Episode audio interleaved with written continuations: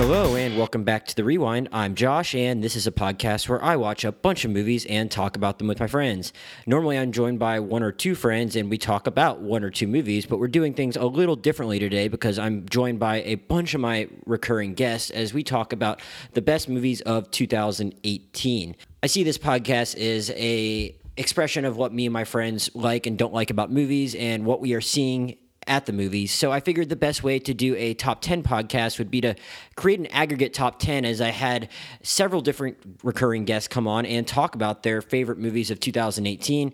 At the end, I'd kind of assign a ranking to each place one through 10 and make an aggregate top 10 for the podcast. And i thought that'd be a, uh, the best way to kind of show where the rewind as a whole came down on the movies of 2018 and this is the first time i've done this. I'm sure it will evolve as uh, i continue to do this with each year but this is the format i decided to go with this year. And my first guest who i'm excited to be joined by to talk about his favorite movies of 2018 is fred Kolb. Fred thanks for being here Thank you very much for having me. Very excited to talk about 2018. Yeah, Lots of so movies out there. You did a you did a handful of movies uh, with me from 2018, including uh, Crazy Rich Asians, uh, First Man, Mission Impossible Fallout, Operation Finale, which I mean, really we're scraping the bottom of the barrel on that one before we got into the award season. Uh, but uh, a, a, wide variety of things that uh, some that were highly regarded and some that weren't as highly regarded, some that we thought were going to get a lot of awards, like First Man. Do you have any? Uh, before we get into your top ten, do you have any quick big picture thoughts about the year in movies in 2018 and just kind of? I know you've gotten really into film, just as I have in the last few years, and as far as like how it compares to other recent years for me, it was very heartening to see that a couple of the really big, successful um, box office hits were actually high caliber movies. Mm-hmm. Um, Black Panther is a very good example of that. Mission Impossible, Fallout, um, A Star Is Born made a lot of money, and I think it's very heartening to see that a lot of the cynicism we've seen over the last couple of years about pyromania and CGI dominating the box office that there was a lot of very high quality stuff that got a lot of attention from people. So I think that's something um, very positive to note about 2018 and something I hope we can carry forward into this year and beyond. Yeah, I mean, I, I would agree. I think, I mean, you know, a couple, a lot of people. There's been this whole talk about like how many people are going to watch the Oscars, and uh, they're making all these stupid changes to the show, like cutting out some of the technical awards and smaller awards, and uh, the host yeah, not having a host and cutting down. First, they're going to try and get rid of some of the songs and have, not have them performed. And thankfully, Lady Gaga stepped up and said, "I'm not performing "Shallow" if you don't let everyone else perform their songs." And then they're like, "Oh, all the songs are going to be 90 seconds, but you can't even go 90 seconds without getting to the good part of yeah. "Shallow." So they've just done all this dumb stuff. Whereas all I think that they really needed to do. Can't forget about the popular movie category they tried. Yeah, and thankfully, Black Panther got a Best Picture nomination because, like, it, it was my favorite movie of the year. I'll spoil that now, but I mean if it hadn't, then I would have been really upset more so, not because it didn't get recognized, because that would have probably led to the popular film category being a definite thing. And so they, they're trying to make all these changes in service of helping the ratings, where I think all that really matters is that you have like really big movies that a lot of people see that do really well. And I mean, one of those is Bohemian Rhapsody, which I don't really think deserves the nomination, but I, I'm not, I honestly didn't think the world was going to end if it got in because it's probably really helpful to the show to get viewers if it just nominates a movie that makes $850 million at the box office. So, in Black Panther made uh, like over a billion dollars, and A Star Is Born made several hundred million. So I think it's just good having those involved, and I think it is pretty cool that like uh, I think there just was a really good mix in 2018 of like big studio stuff that like was really good, uh, like Black Panther. Um, like A Star is Born, like uh, Spider Man Into the Spider Verse, and uh, Crazy Rich Asians, big studio films that were very well critically received. But I also thought there were some like some really good indie movies too. So I thought it was just a really good mix, and I thought it was a really solid year at the movies. And uh, I had a good mix of stuff in my top 20, if you will, of things that didn't even get nominated for Oscars. And um, I just think it, there was a lot of stuff that like I could have easily been totally okay with getting Best Picture nominees that weren't even like uh, like my top 10. So, uh, and one more point I think I can actually make, and yeah. I didn't really think about this before. I think it's great that because of Movie Pass, which didn't pan out, but AMC Stubs A list, people actually have a chance to go see a lot of those movies at the movie theater mm-hmm. because mm-hmm. you can use several of uh, the movies you get each month to go see smaller productions that you wouldn't necessarily think you would need to see on a big screen. But now that you have the opportunity and don't need to shell out a ton of money for it, I think some of the uh, less bombastic stuff is getting way more attention than it would have gotten in previous years. Yeah, it would have been cool if MoviePass could have survived the whole year. Uh, and and the the big change, Regal and AMC were doing the the Best Picture Showcase stuff, which they're doing again this year, but they were doing that for a couple years before, even before MoviePass got really big. So that's a good thing people can have. But like, if if they if they're lucky enough to live near an AMC that make it worth getting it, I think that makes it easier for them to kind of check off all these smaller movies and make them more willing to spend that money. And that's a very good point. And hopefully, and I think that's why it was partially a very big year for documentaries. I remember before, uh, yeah. even after MoviePass died, they put out some stories about how like a big chunk of like the revenue for uh, "Won't You Be My Neighbor," Three Identical Strangers, and RBG like all came from MoviePass users. And hopefully, documentaries continue to be like really good, um, and will end up having more years like we did this year, where there's like a lot of good documentaries. Because on top of those, you Three Identical Strangers didn't even get an Oscar nomination, but uh, and it actually won at the DGA awards for best documentary directing, ironically enough. But uh, Free Solo also like there was like a bunch of documentaries making over ten million dollars. So it's just kind of cool that it was that diverse of year for things that like got a lot of attention. So uh, the way we're going to do this though is I'm going to have Fred kind of count down his top ten, and because I'm going to have like around uh, I, I, don't even know the total number yet but it's going to be a lot of friends on here giving their top 10s and i didn't really want to just like wait till the end just to like talk to my listeners for 20 minutes to just no one but me talking and then give my top 10 so as fred goes if he happens to have a movie in his top 10 that i have in mind i'm just going to mention it and i'm still going to give my thoughts on all of them as we go and we're going to try and uh, do this in an efficient way. So fred without further ado you, we can start going from 10 to 1 uh, what made your what what was what just made your cut? And if you want to give like an honorable mention if you had one that was like really hard to like leave off before you had to decide on what was number 10 feel free to say that. But if you want to start giving out uh, what your top 10 is uh, what made the cut sure let me jump right in then so my number 10 movie of the year is if beale street could talk oh well, that's my number 9 so oh, look at that! Uh, so we're so, already uh, off to a good start. Yeah, so I had a long talk about that a couple weeks ago with uh, our friends uh, Elijah and Daniel. So uh, what what what really resonated with you about Beale Street? So I just saw Moonlight for the first time a couple of weeks ago. Actually, I know I'm very late to the show. So I think Barry Jenkins really is one of the most exciting filmmakers out there. He is a very efficient kind of guy who does very emotional, very um, compelling storytelling with fascinating characters. And I think If Beale Street Could Talk is a very important movie that touches on a lot of um, important themes that are relevant today, even though it's set back in the 1970s. Yeah, you know, and uh, it's funny you say that about fascinating characters because that was like a big point of contention when we did the podcast with uh, with Daniel and Elijah because Daniel doesn't like Barry Jenkins that much because he doesn't think he really develops his characters. I thought part of the part of Moonlight, as I already said on that podcast, was that someone in the situation Chiron was in is going to be emotionally stunted when he doesn't have the support system he needs to kind of come to terms with his sexuality and those kind of things.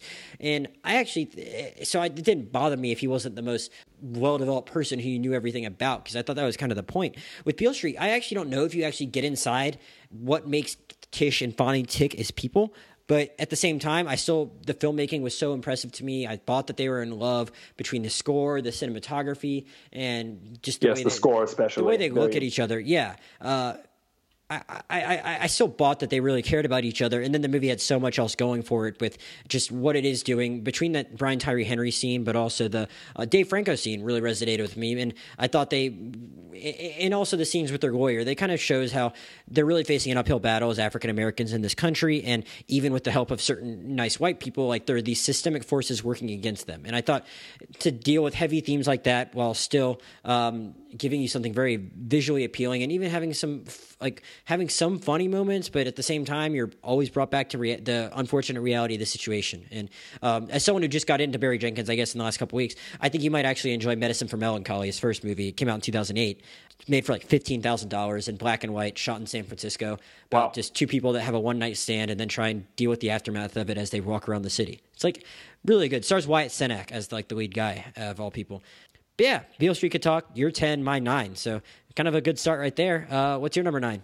All right, my number nine is actually your number one, Black Panther. All right, cool. So um, I'm not going to spend a lot of time talking about why it's a great movie because I'm sure you'll touch on that, and several people will have it in their top ten. Yeah. So I'm going to tell you why it's only my number nine. That's fine. Um, a lot of stuff I really did like. I thought the visuals were amazing. It was a very unusual take on a superhero movie. But I thought a lot of times the typical Marvel template kind of shone through a little bit. And ultimately, it is still a superhero movie, and you can only do so much with that. Hmm. And it's something I definitely need to watch again because I only watched it once back in February. Mm-hmm. But my initial thought at the time was very exciting, great action scenes, but ultimately a Marvel movie. Kind of crazy. We're ten days away from when it's been a. I saw it. I think on opening night, like came out that like February sixteenth or something. So it's almost been. We're ten days away from, from it being a year. Like this year's gone by like really fast. But I mean, I mean, I, I, I certainly can't disagree with anyone that like still thinks there are inherent limitations to something that's going to stick to that formula. And I think it did push the boundaries of what a superhero movie could be somewhat. And who knows? Hopefully, someone tries to push it further. But I mean, part of what I liked so much about it was I thought that Ryan Coogler did try and find something really interesting to say, and well, it was much more profound than like what most superhero movies do. Even if I really have liked just about every Marvel movie aside from uh, aside from like Doctor Strange and like the first two Thor movies. Uh, it's I, I, still think it found a way to kind of be a cut above the rest by really kind of thinking. Uh, first of all, you didn't have to watch other Marvel movies to get it. That's one thing. I thought it was pretty self-contained, even if, like you said, it still does have some of that traditional structure. But at the same time, it has some really like interesting messages uh, within it, which I think just felt very unique to me and very powerful. And I thought Michael B. Jordan gave a pretty transcendent performance. Uh, what about your number eight? Number eight, that's actually a movie we talked about on the podcast a couple of months ago. That would be Mission Impossible Fallout. Right. Okay. Very exciting action movie. And I think any franchise that can make it to a sixth movie and still keep on topping itself deserves to be included in the top 10. Amazing stunt work.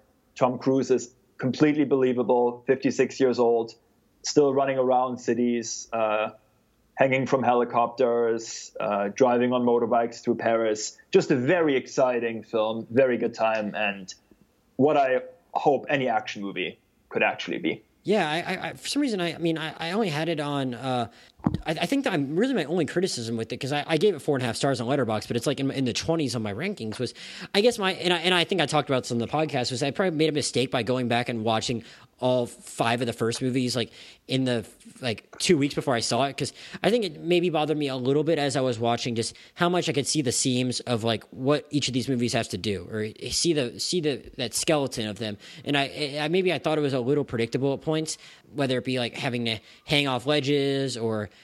the max thing or have like a, a big setback right before the final triumph. So maybe those small things like that really bothered me in the moment, but I had a hard time remembering why it was. I had it on 27 at like 27 on my list. So I just went back and looked at my Letterboxd review. And I think that speaks well to it that I, I really only remembered the good stuff until I actually like went back and looked at specifically why I didn't have it higher. Uh, I mean, it, it's just kind of amazing. Like, I mean, that especially Tom Cruise at his age, that they're able to top themselves like this. I mean, who knows what they're going to do next? But like, you know, he's one. You, you know, he probably has it in, himself to want to prove that he he can still do it at sixty at the same level. So I, by the time like the next one comes out, he probably will be around sixty years old or close to it. He's what, uh, like fifty seven now, uh, uh-huh. or fifty six now. So like, I mean, I'm really excited because I mean, like, there are just certain scenes like the the big motorcycle set piece or the or the skydiving scene. I mean, like I know this, I don't know if they do these movies like they do Mission Impossible, where they conceive of the set pieces before they uh, actually do the thing. But I mean, I sometimes it does seem that way, doesn't it? But like the, the, the set pieces are so good, it's like who cares? Uh, oh, yeah. And and I thought the plot was maybe uh, actually a little easier to follow than some of the other ones, which I mean really is secondary in these movies, but I still think it matters. Yeah. What about what, what's your number seven? Number seven is a movie I just saw a couple of weeks ago, actually. Uh, Leave No Trace. Right. What, what, um, directed by uh, Debra Granik, um, who did Winter's Bone a couple of years ago. Mm-hmm. Um, really just a very moving experience and very efficient. It doesn't really spell out a lot of what is going on with these characters, but you can clearly see that something happened to Ben Foster. Um, he's a combat veteran and he's clearly deeply traumatized, and him and his daughter live out in the woods. And there's a very um, just touching bond between the two of them. And it's very sparse filmmaking, but in the best way possible. I really enjoyed spending time with these characters. My favorite color is green, so I always enjoy seeing a lot of outdoor scenes. And um, really, one of the like best small independent productions um, to come out of Sundance last year. Yeah, and I'm gonna um and this I'm glad you brought it up because I mean it's in my top 30. I didn't have it in my top 10, but like I was really moved by it, and I I didn't get a chance to talk about it on the podcast. I just don't think I really know a lot of people that saw it at the time. Luckily, it's already on Amazon Prime. I highly recommend anyone go check it out. I think the the biggest thing I enjoyed about it was that when you think about like a story about PTSD, or you keep thinking that and expecting like a a scene where someone's just going to erupt or have some kind of weird flashback scene to some kind of war thing, and it's not really like that. Like you said, it doesn't spell everything out, but you know the guy's disturbed, and you keep waiting for like a really big blow up with him and his daughter, like a massive screaming fight, and you're almost dreading it because they, even if you, that's probably not the, you, you can acknowledge it's not the best way for her to raise her, for him to raise her. They do have a good relationship. Mm-hmm. And Absolutely. I, and you're just kind of dreading, oh well, you know where this is going. They're gonna like have a massive fight, and it, it never is that. Like eventually, they just kind of grasp that like they can't continue on that way, but it doesn't need to be said in some big bombastic scene, and the audience understands still perfectly what's going on, which I think is like the biggest accomplishment of that movie. Absolutely. Yeah. So, uh, did you have, if you don't have any other thoughts on that, what's your number six? Number six is a small movie called Stan and Ollie. Okay. So, I, uh, growing up in Europe, um, Laurel and Hardy, they're kind of uh, Abbott and Costello over there. And when I was a kid, my parents bought me a lot of the VHS tapes of their early shows in the 20s and 30s and it was very simplistic vaudeville comedy, really. Um, just some like dumb acting, and um, the main gag they did was they would always like poke at each other's eyes, um, and people laughed. And Stan and Ollie is about um, the final stage in their career. It's the 1950s. They're both in their 60s, and uh, they're doing one final tour through England. And Stan Laurel is played by Steve Coogan, who gives a terrific performance um, really something I hope um, elevates him and allows him to be a little bit more prominent in dramatic roles. And Oliver Hardy is played by John C. Reilly, who really atones for that disaster that was Holmes and Watson at the end of the year. He had Wreck-It Ralph 2 small, last year also. He had, he had a big year, you know, as an audience. Yeah, and he was also in the Sisters Brothers. Yeah. Um, but but the bottom line about that movie is it just I thought it was a very um, insightful, fascinating take on um, two old guys who, at the end of their career, kind of realize that maybe they could have done things differently. Maybe they could have been the next Charlie Chaplin and had the same kind of world renown.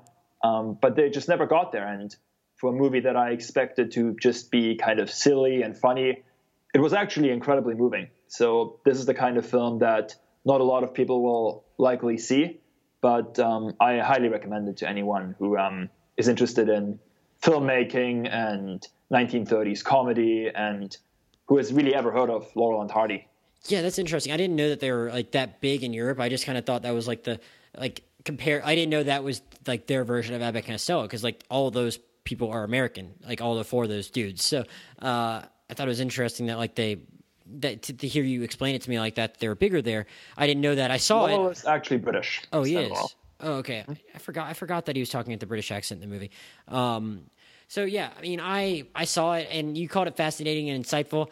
I would probably only call it insightful with respect to me. I mean, I I, I don't know. I, I just had trouble connecting with it. I, I was not that like really engaged. It I, I bored me at parts. I, even though I could recognize that they were like giving really good performances, and I I thought it was pretty good depiction of a friendship that had really been through a lot of ups and downs. I just didn't really find myself all that excited or really like drawn in as much as I'd hope. I just didn't connect with on that level.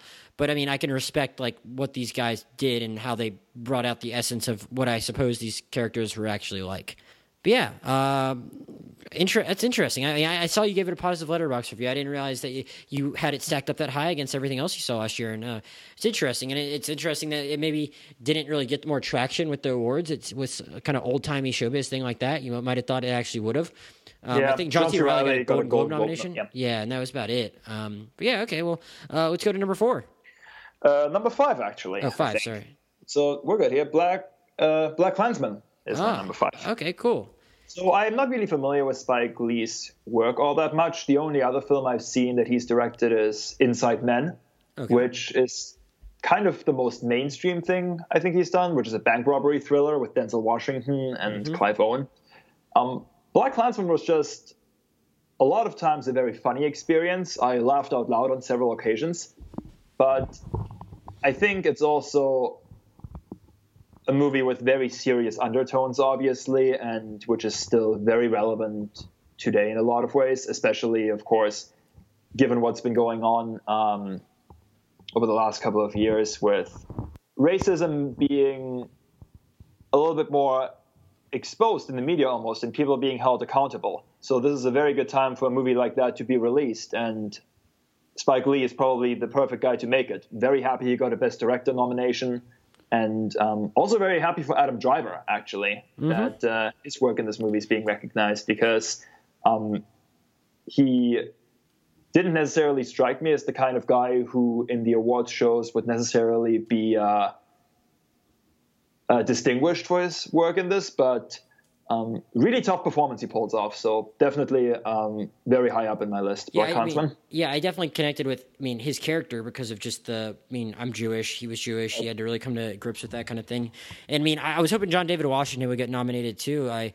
Uh, I mean, I, I preferred him. Well, I can't say I preferred him to Willem Dafoe. I still have to see At Eternity's Gate, but I preferred him to Viggo Mortensen. And uh, yeah, I, I wish he had gotten in as well. But I'm very happy for Spike.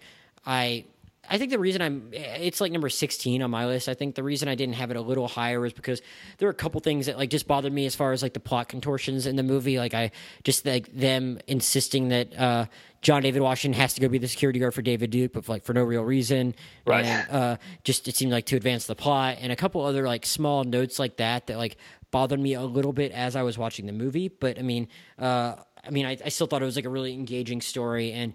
Uh, I, you know, there's been like this whole war of war of words between Boots Riley and Spike Lee, where some people think that uh, where Boots Riley thought that like Spike was maybe um, shouldn't have like portrayed like any cops as being as good as uh, what uh, Ron Stallworth, Ron Stallworth, Ron Stallworth yeah. was. But like, I mean, and, and I think they might have changed some things from the original story. But like, I mean, I don't think any of the liberties they took were anything too great, in my opinion. And I think that Stallworth having to struggle with that was pretty interesting. I mean, I'm sure there are cops that really have to deal with that kind of conundrum, not necessarily getting infiltra- infiltrating the KKK, but like having to like deal with, I mean, racism within their own profession and how they're going to handle that within their community when certain parts of their community resent them for that. And I, I thought it got it all that stuff well was very funny at points and was still very suspenseful at points and had really good filmmaking. So I agree, and I thank you. Uh, I, am jealous of you because you have a lot of good stuff to look forward to if you want to discover some more Spike Lee work. I'd make your next two stops on the Spike Lee filmography: uh, Do the Right Thing and Black and Malcolm X.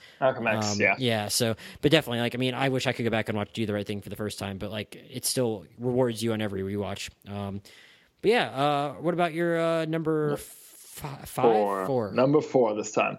Um, Annihilation. Ah, actually. Okay. So this is a film that we actually discussed on your old podcast in yeah. February last year. God. And the more I think back on that movie, the more I realized how much it captivated me. It's the sort of movie that even months afterwards, I kept thinking back to, and I was wondering um, how like what exactly was Alex Garland trying to tell us? Um, was there anything more than we've already unearthed? And he really tackles a lot of stuff: um, ecological devastation, um, what could happen if humanity loses control of the planet, what could happen if we have to deal with predators out in the wild again. And not only is it a very well directed and a great looking movie um, with a fantastic score that made the original score shortlist actually for the Oscars, and that I really wish had been nominated. Right. Um, but it's also genuinely terrifying. It's very haunting, yeah. And um, I don't think that I don't watch a lot of horror movies to begin with, but um, I dare anyone to point me to a scarier scene than the bear in Annihilation. For sure. So um, definitely a very effective film, and especially because I liked Ex Machina, but I wasn't as crazy about it as a lot of people were. But this is really, um, I think, Alex Garland doing some amazing stuff, and very excited to see where he goes next. Yeah, I saw Annihilation twice because I wanted to see it again before we did the podcast, and I was like trying to really figure out what to make of it because it's just like so much to take in, both like visually and with what it's trying to say overall. And I still don't think I ever like fully processed it, so it was like hard for me to like really move it like up high on my list. But like and like I, I, I was very adamant that I like loved Ex Machina after I saw it, but I think it's like it's certainly a simpler movie and not as ambitious as Annihilation. And I think the fact that like I couldn't wrap my head around Annihilation as easily as I wanted to, I don't think I should really count that against the movie too much. I think if a movie leaves you thinking for as long as that one did, then that's a sign that it did something right. And I really liked a lot of the performances in it too. Uh, even though it seemed like Jennifer Jason Leigh belonged in a different movie, and I, but like I mean, I, I loved all the other actresses, and I thought it was really fun to look at. Like it was really impressive, just looking at that. Like you, you said earlier in the podcast, you like going into the green, but this felt like going into like a different kind of green. Oh yeah, um, and, and in a really interesting way, and like that whole entire final sequence with the with the clone was like pretty mind blowing and uh, amazing to watch, and uh, aided by that score. So uh, and also uh, an all-female cast except for a brief appearance by Oscar Isaac. So and, and uh, Benedict Wong. That's true. A brief, a brief moment. So, but yeah, I mean, all female leads for sure, which is good, which is really cool. Yeah. What, what, what's your number three? All right, top three. So, um, even though the Oscars didn't exactly recognize this one as much as I would have liked, I'm still going to say this is one of the best three movies of the year. Um, First Man. All right, I couldn't remember. I, I, honestly, like I said, I didn't go back and watch our First Man, uh, listen to our First Man podcast. I couldn't remember like how high on it you were. So very much so. So yeah. I like movies set in space to begin with, mm-hmm. and I also visited NASA in Houston last weekend, and 2019 will be the 50th anniversary of uh, the moon landing um, of Apollo 11. So in some ways, um, it was a very timely movie for me. But I also really admire Damien Chazelle's technical achievements. And mm. to be fair to the Oscars, they did recognize that. Um, I'm pretty sure it got nominations for both, both sound mixing and sound editing, and a bunch of other technical awards, which um, I'm sure it has a very good shot of actually getting. Yeah. Um, and I think R- Ryan Gosling really makes a lot out of a very quiet performance, um, and he's very good at that sort of stuff. He did that in Drive as well and it's a nice counterpoint to the very loud and booming score to um, just the chaos of taking off um, into space. And i really enjoyed the historical components of finding out how much work how much dedication went into the space program in the 1960s so this is a movie i don't think um, i will watch at home and get the same kind of sense of awe that i got at the movie theater because it is a film that lends itself to the big screen um, but just the experience I had at the movie theater, watching this in IMAX, um, definitely uh, memorable um, two hours. Yeah, I'm not going to go on too long in the interest of time and efficiency on this one. I, I, I, definitely did not have it anywhere as near as high as you. And I actually think I like the stuff on Earth better than the stuff in space. And I almost like wanted more of that. Like I definitely wanted them to interrogate more about like the necessity of even doing the space mission in the first place and i thought they might have dwelled a little too much on this like flashbacks to his daughter whereas i wanted them to like talk about it some and then like f- then have it kind of click at the end when he looked at the ne- uh, bracelet he gave her that would have been pretty cool and that was just like a ways i wish i would have shifted its priorities but still really good um, and i I, I'm I've experienced a little space movie fatigue as I talked about in that podcast, so I enjoyed it definitely yeah. more than I expected to. Uh, what's your number two? Number two is Eighth Grade. Okay. Um, also a movie I just watched recently, and um, I really connected with it. Um, yeah. For mainly for the reason that um, I came to this country when I was in eighth grade. Right. And my English wasn't particularly great at the time, and finding yourself in an American middle school all of a sudden, uh, not mastering the language, and uh, coming into a bunch of friend groups that have known each other for a long time. Tough situation to be in. And um, Elsie Fisher really is an up and coming actress who will do a lot of fascinating stuff over the next couple of years, I'm sure. Mm-hmm. Um, she really just conveys the awkwardness and uh, the misery and the nervousness uh, somebody that age would have, especially someone who's more introverted, um, who doesn't necessarily belong to the cool kids.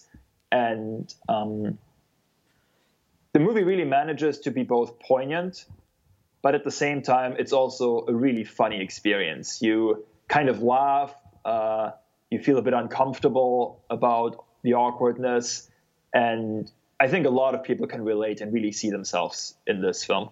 Yeah, I, I I really like Eighth Grade a lot too. I mean, looking back on uh, what I th- said at the time, I think my really only big like criticism was that I wanted a little more diversity in the type of kids that were there. Like, I mean, other than Kayla, it's like all the boys until the uh, chicken nugget guy at the end that ends up to be nice. But like, so all the boys are kind of really stupid, and all the girls are just really mean. I think I wanted there to like be a few more in between kind of other characters for her to interact with. But I, I thought it really got at the awkwardness well and how that's enhanced uh, awkwardness uh, awkwardness of that age well as far as I know it to be. Um, I mean, you're a couple years younger than me, but like I mean, I feel like even when you were in middle school too, like none of the social media stuff was anywhere near where it was now.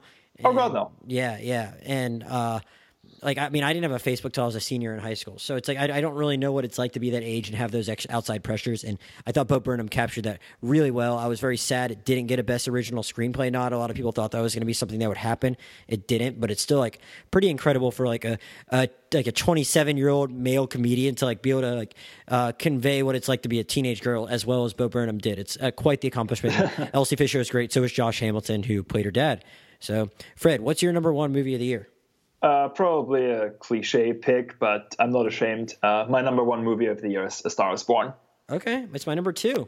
Oh, very good. All yeah. right. Uh, I wasn't quite sure how high you would be on this, but mm-hmm. I'm glad to hear that uh, we're pretty close there. Yeah. Um, I don't know why Bradley Cooper hasn't directed before, but this is something that seems to come to him very naturally, and I think it's a crime that he wasn't nominated for Best Director and that Adam McKay somehow made it into the category. Mm. Um, that angers me quite a bit. But um, negativity aside, really just an incredibly heartbreaking, uh, terrific experience um, in IMAX on the big screen. Um, I have um, I got a record player for Christmas, and I have the vinyl at home now. And that first song, when that starts playing on the screen, you really get into it. It's loud. You feel like you're at a concert. And then Bradley Cooper starts singing, and you're just amazed that this guy isn't actually doing this full time, that uh, he didn't make a career out of it. because Lady Gaga, of course, she's fantastic in this movie, but she's also a professional singer. Yeah, I don't think anyone really knew what to expect of Bradley Cooper as a singer because it's not really something he's done in any movie before. Right, but man, what a voice, right? And um, I think the two of them click incredibly well. It's a beautiful relationship. And even though this is now the fourth time the story has been told, and I didn't go back and watch any of the other three. I think it says a lot about how fresh his take on the material is that it clicked so well with everyone. And I'm also very happy that films with creative songs and powerful performances are being recognized, um, not just by critics and by award ceremonies, but also by audiences. And you can definitely make the case that a lot of people saw this because Lady Gaga is a major star and Bradley Cooper. Um, he's somebody who has a lot of um, magnetism for big audiences. But I really do like to think that this is the kind of film that attracted people because it's really just a fantastic experience. Yeah, it's pretty incredible. It's a first film, uh, given how polished it does feel. Oh, I mean, a lot of people I talked to were like, "Well, the the first half is just like a lot better, and the second half is just like way too slow." And I'm like, I will agree the first half's more fun, uh, but I think like the second half gets a lot right at the same time about like uh, mental illness and um, just the the toll that celebrity takes on someone when the lights go off and just how people are going to deal with that and the different ways people in your life can help you through that or the effect it has on them. And I really think that I really think the second half of this movie is still really good, even if the first half is just way more fun as you watch Allie's career ascend. And the the music's all really great and uh, it's pretty cool that like a first time director like we said can pull off some of those music scenes that are really just ch- give you chills especially the, the the the first shallow scene. But i mean uh, like I, I, even really get into it like you said that the first song he does sing. Or, or were you, well actually i was thinking more about the first song he sings when he's at the drag bar um, when, when you said that um, but, maybe, but maybe, it's time to let the old ways die? Yeah but yeah, you're talking about the um, uh, by the wayside. By the wayside, uh, which is which is cool too. I mean, it was just like, man, he, he that's how they kick off the movie, and it's like he's he's really fully inhabiting this guy, and it's it's amazing because the, the, the way he did that voice and he a- aping Sam Elliott's voice, which he did to try and get him to do the movie. It's like it shouldn't have worked as well as it did. It's just so ridiculous that it sounds so different from what he's really like that it is that good. And uh, Sam Elliott also great. Happy. I mean, as as sad as it is, Bradley Cooper didn't get nominated. I'm very glad that Sam Elliott finally got recognized. Um, because he's great and he has a couple of the most moving moments in the movie. And uh, but yeah, Lady Gaga's great too. I mean, like she totally like I mean lives up to the hype, and it's pretty amazing that like someone that's just so known for something else, like she her back she did have a little bit of an acting background, but to like be able to pull this off and be as good as she, I think she really is good in the scenes where she's not singing. Some people are like she sings great and she's fine as an actress, but I like I really think she fully inhabits that character and it's a transformational performance. And I'm glad that we came in that close together on it. Looks like we had a few that overlapped in our top 10. So, Fred, I think uh, thank you for doing this. Um, I'm to be curious to see how your your top 10 stacks up against the rest of everyone else's. So, we'll we'll just have to see, but stay tuned for our next list. All right, welcome back. And now I'm joined by my friend Hannah Couture to talk about her favorite movies of 2018. Hannah, thanks for joining me. Thanks for having me. So, uh, Hannah, before we actually get into just making you like spout off your list, I didn't know if you had any overarching thoughts on 2018 as a year in movies. I I, I, normally like before I do a podcast with you, like I'll stalk your Letterboxd to be like, oh, what did you think about this? But the one thing I I don't really know what where movies stack up for you because it feels yeah, like I don't every, usually make lists. I, I, well, not even like a list. It feels like every time it just seems like you give a movie three and a half stars on Letterboxd. It seems like it's kind of like I tend to default to the three and a half star. Yeah, I've, I, and, and, I, and I've, I've gotten a little stingier myself seeing you do that because I'm like, you know, like I I feel like I need to like space things out a little more. So I honestly have no idea like what your favorite movie of the year is. Like I I mean shoot, I've been I think I've done podcasts with you for over two years now, and I honestly can't even like place like, oh, what would her favorite thing be for that or something like that. So mm-hmm. I have no idea. So if I had to guess, I'd say that you like found a lot of stuff that you liked last year, but like maybe nothing reached the heights of something like Ladybird for you. Is that a fair assessment? Yeah, that's totally it. I was actually just talking to somebody about this today about how um, I saw lots of movies that I liked this year but I didn't have, you know, some years it happens and some years it doesn't, where you see a movie and you go, that's my number one of the year. Like, I love that movie. And this year I saw lots of things that I liked, but none that I, there weren't really a bunch that jumped out to me as being that as being something that I liked that much more than lots of other movies, you know? Yeah. No, and I mean I, I kind of made a joke when I saw uh, Black Panther at the beginning of the year. Like, oh man, it feels really weird to like, and almost kind of sad to have seen maybe what the already the best movie of the year was, and it's like February. And I mean, yeah. I don't know if I put that title on it, so I was like more. Uh, um, compelled to keep it at the top of my list, and it, and it, and it did stay there. But like, I mean, there were only a couple things I ended up like giving like five stars to on Letterboxd, and I'm I, have like I said, I've gotten stingier, but not maybe not quite as stingy with like rewarding the five stars as you are. So a few things got that for me, but not not not really anything else. So I'm, but I'm like probably at like the same place. Like I don't think I would put anything above like my number one of maybe the last couple years. Like I don't think I would put anything like on the level of like Ladybird or Moonlight, but I found like plenty of things I really enjoyed. So that's that's kind of where I'm at. So uh, want to get right to it though. Uh, what did you have as your uh, tenth favorite movie of 2018? Um, as my tenth favorite movie of 2015, I have Private Life. Ah, okay, yeah. What what, what, is, what did you like about that? Um, I think I'm a big fan of Kathryn Hahn, mm-hmm. and I think that she is terrific in this movie. I was kind of hoping that I didn't think she was would had a chance of getting an Oscar nomination, but I kind of thought maybe she would get uh, maybe some more love in like the precursor awards or critics right. awards or something. Um, and I just think, especially the first half of Private Life, like when I was watching it, I had the thought like, oh, maybe this is my favorite of the year. The first part of that movie where it's mostly just her and Paul Giamatti and like you just see their relationship and what their life is like, I think is so good. Yeah. And then it gets a little bit less interesting to me once um, the other main characters introduced and sort of the plot kind of kicks in, I guess. Yeah, we don't have to worry about not spoiling it. It's the end of the year. I I kind of agree. I really really dug that movie for that first part, and then I did not understand why they like. I, I don't think they really set up well enough why they felt compelled to bring their uh, their niece into it in that manner. Mm-hmm. Like it was very evident from the second they made that decision and they make that announcement at the dinner table. Like, man, this is going to really screw up their family dynamics, and I don't really understand why they thought it was like they really needed to have their egg donor be someone that close to them. Like it, it, it, uh, it, just did not seem like a thing that I would do if I was in their situation. I didn't understand why that felt necessary if they were willing to adopt in the first place. You know what I mean? Like, mm-hmm. why does that need to be someone you know? um, and, and I, I just was questioning that. And but I do think, especially that you know that first forty-five minutes or hour of that movie or whatever is so good at showing you a something that happens in a lot of people's lives that you don't necessarily see in movies or TV a lot. Or even think about that much. Right. Um, and I just think both of them are really good in it, especially Kathryn Hahn. And it was just like a really, I don't want to say enjoyable because some, you know, there's a lot of stuff in that It's movie heavy, that's kind of sad or hard to watch, but it is like, I, I liked watching it because I liked the dynamic of Yeah. the two of them together so much. Yeah, did anyone have like a more versatile like year, or are there any more versatile actresses out there than Kathryn Hahn? She's like I mean, she's so good. voicing the the the villain in Spider-Man Into the Spider-Verse or one of them, but then at the same time can like pull off something like as like dramatic and heartfelt as th- she does in Private Life. And no, it's like really good and like really really touching. And I I really like the end. I like the note it ends on. I like movies that Great have final scene, yeah. ambiguous endings like that. Like that's my shit. I love, love an ambiguous ending. Yes, yes. All right, what's your number nine? Uh, my number nine is Widows. Ah, it's my, number, my number three.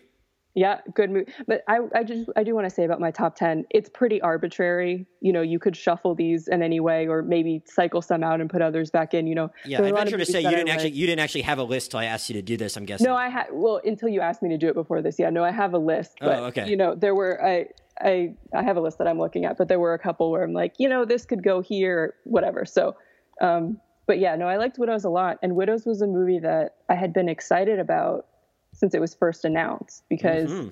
it has just the most insane cast of the year.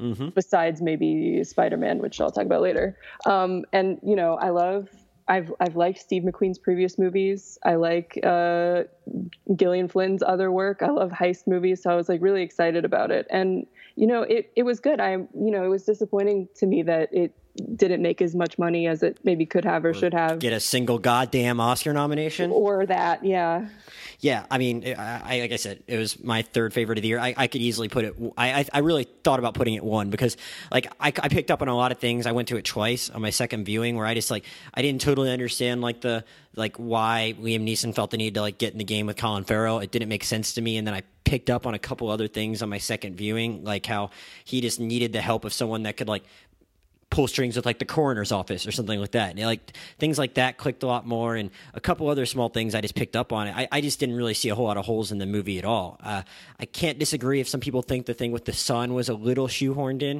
uh, but that's it- probably the worst thing about it. yeah. But I mean, like, man, so many great performances. I talked about Elizabeth Debicki uh, with my friend Fred when we were just talking about Best Supporting Actress. I mean, that was kind of amazing that someone can pull off that many notes in that performance. And I mean, Viola Davis is great. And then, I mean, hell, I would have been perfectly happy if like Daniel Kaluuya got a Best Supporting Actor nomination and he mm-hmm. was in like three scenes. Yeah, or you know Brian Tyree Henry, who I'm going to talk some more about, who is just one of my favorite actors right now. And you know Elizabeth Debicki is great. Cynthia Erivo is good in a small part. Like ev- you know, just such a stacked cast. Yeah, and I'm going to talk. I mean, I, I don't want to step on it because we're going to my other podcast about the awards. We're going to talk about a certain scene in this movie that I think really ties a lot of it together. But it's just pretty impressive that it can be a heist movie, a movie about race, and a movie about class all in one, and not really feel shortchanged in any way. And that's like a huge accomplishment. Um, and that's really why I really thought so highly of it. Um, Yeah, I mean the the heist is not an afterthought, but the heist is a much smaller part of it than you maybe would think going in. It's Yeah. so much about like the circumstances that would lead to somebody needing to do this. And just it what it- about yeah. and just what it would be like if amateurs were doing something like that as opposed to like and i love oceans 11 it's one of my favorite movies but it's like that's kind of professionals here's what it would look like it would be a little messier it would be a little more fraught if people that are brought together under the circumstances who don't normally do it but it still was kind of fun to see how they did it um, Right. And like that's, you know, the thing about why it's fun to watch movies like Ocean's 11, it's because, you know, like oh everything goes off basically without a hitch and it's fun to watch people who are good at their very specific jobs and have these skills. And so it's interesting to see a movie like Widows where it's, you know, could people who this is not what they have been doing their whole life, but they're just smart and focused and like what would it be for an average person to try and pull something like this off? And so that's an interesting thing to think about. Right right.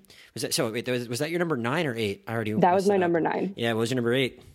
My number eight is Mission Impossible Fallout, nice. which is maybe a little bit of a silly choice, but that was one of my favorite like actual theater going experiences. yeah what more could you want from an action movie? I mean sure it might seem silly on the surface but like what, what more do you want from a movie like that you know? When it was just fun to go to, because you know a lot of times I, I almost always go to the movies by myself, and a lot of times I go maybe at a at a time or to a movie where there isn't it's not like a packed house. But I saw Mission Impossible the Friday it came out in a full theater and like people were really into it and it's just I feel like if I rewatched it at home maybe it wouldn't hold up quite as well but it was just like I had a really good time watching it. So you went and, on the opening Friday. Did you go expecting to be able to use your MoviePass cuz that was the date yeah, movie, that was the date MoviePass died. died. Yeah.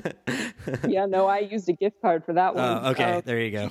um, yeah, but it, it was a little you know, sad, but it was a little sad looking back on that day, but it, I'm sure you got to see a great movie. So I did, yeah. And it's it's also the kind of movie where if you think about it for half a second, it makes no sense. There's no reason he needed to do that halo jump, for example. the you know you don't think about the plot, but it's you had a great time. I love that fight scene in the bathroom where they're smashing each other through mirrors. we're going like, be talking about just- that in a little bit too. Yeah, Um, it's just a really fun movie. Yeah, and I already talked about it with Fred, so I'm not going to dwell too much on it. And yes, maybe in these movies they might possibly conceive of the set pieces before they write the script, but I think the actual mechanics of the plot I actually do think make a little more sense than a few of the other movies that came before it. So, um, some of the others you really don't want to think too much about it, like like two or especially two.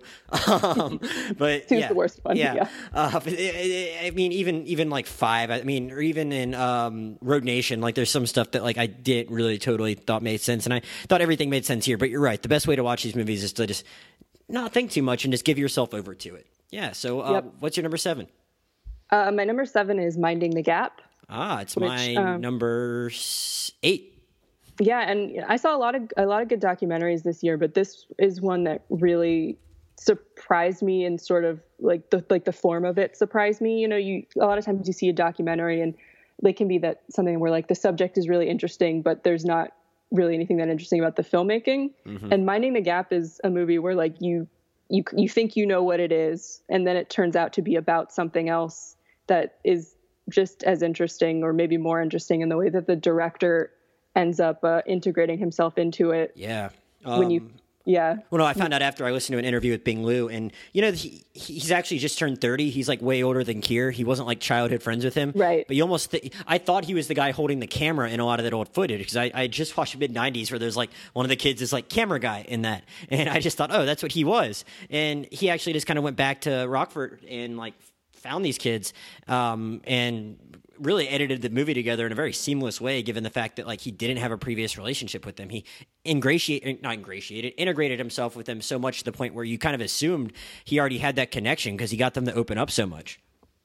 Yeah i mean it's just it's a really it's a it's ki- kind of a tough movie to watch and it's sad but it's also like it's kind of hopeful especially with with Keire and just i don't know it's it's again a movie about maybe people you don't often see movies about and um, it also has like one of the great like music cues of the year that mountain goat song at the end where you know i think is like such a cathartic needle drop. Like it i don't know. It- yeah, that's a cool moment.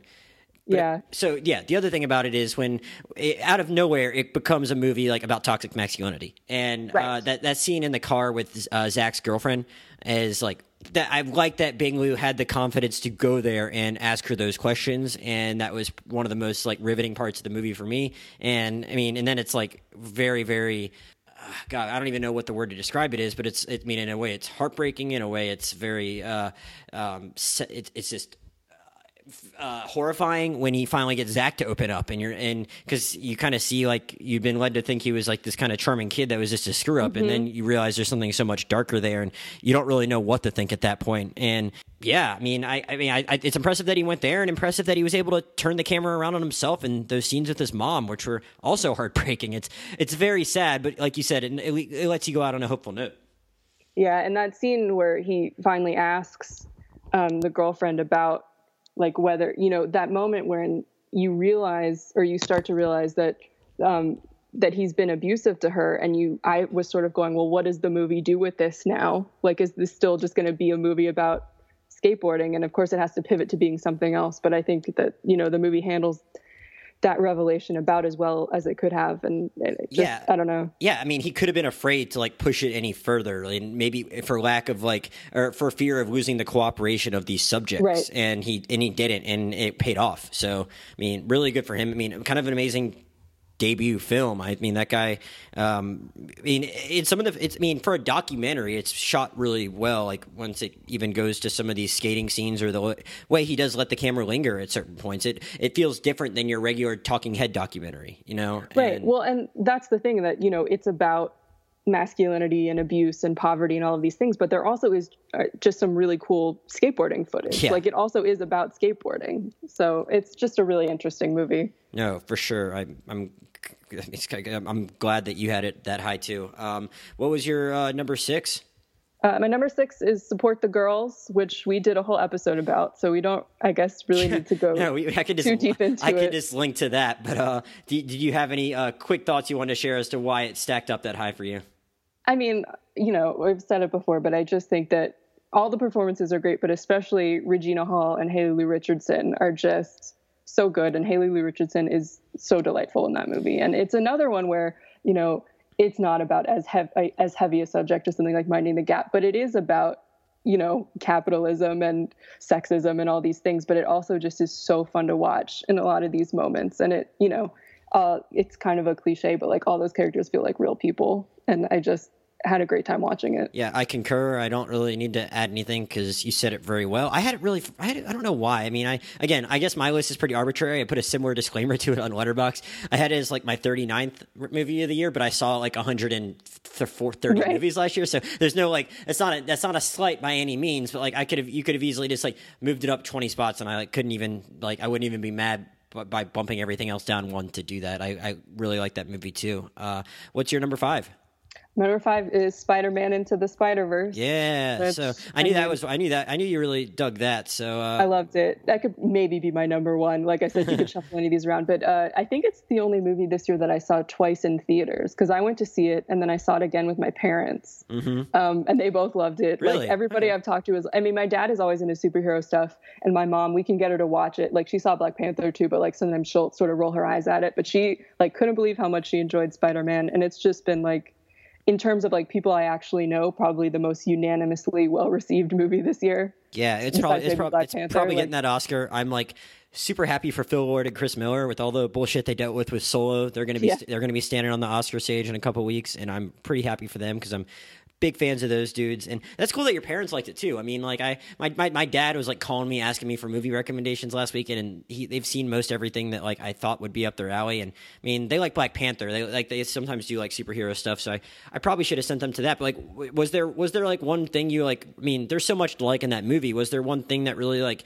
surprised you or really like blew you away that made it have such a um, great impression on you I mean, it's maybe a basic compliment, but the animation is incredible. Like it, there aren't any other movies that look like this that yeah. use that actually use computer animation in such an interesting way and use all these different styles of art. And you know, I mentioned earlier, but just the voice cast is insane. Like, yeah. it, there's so many great actors in this, even in the small parts. Yeah, if, if Mahershala Ali wins the Oscar for Green Book, can we pretend that it's for this?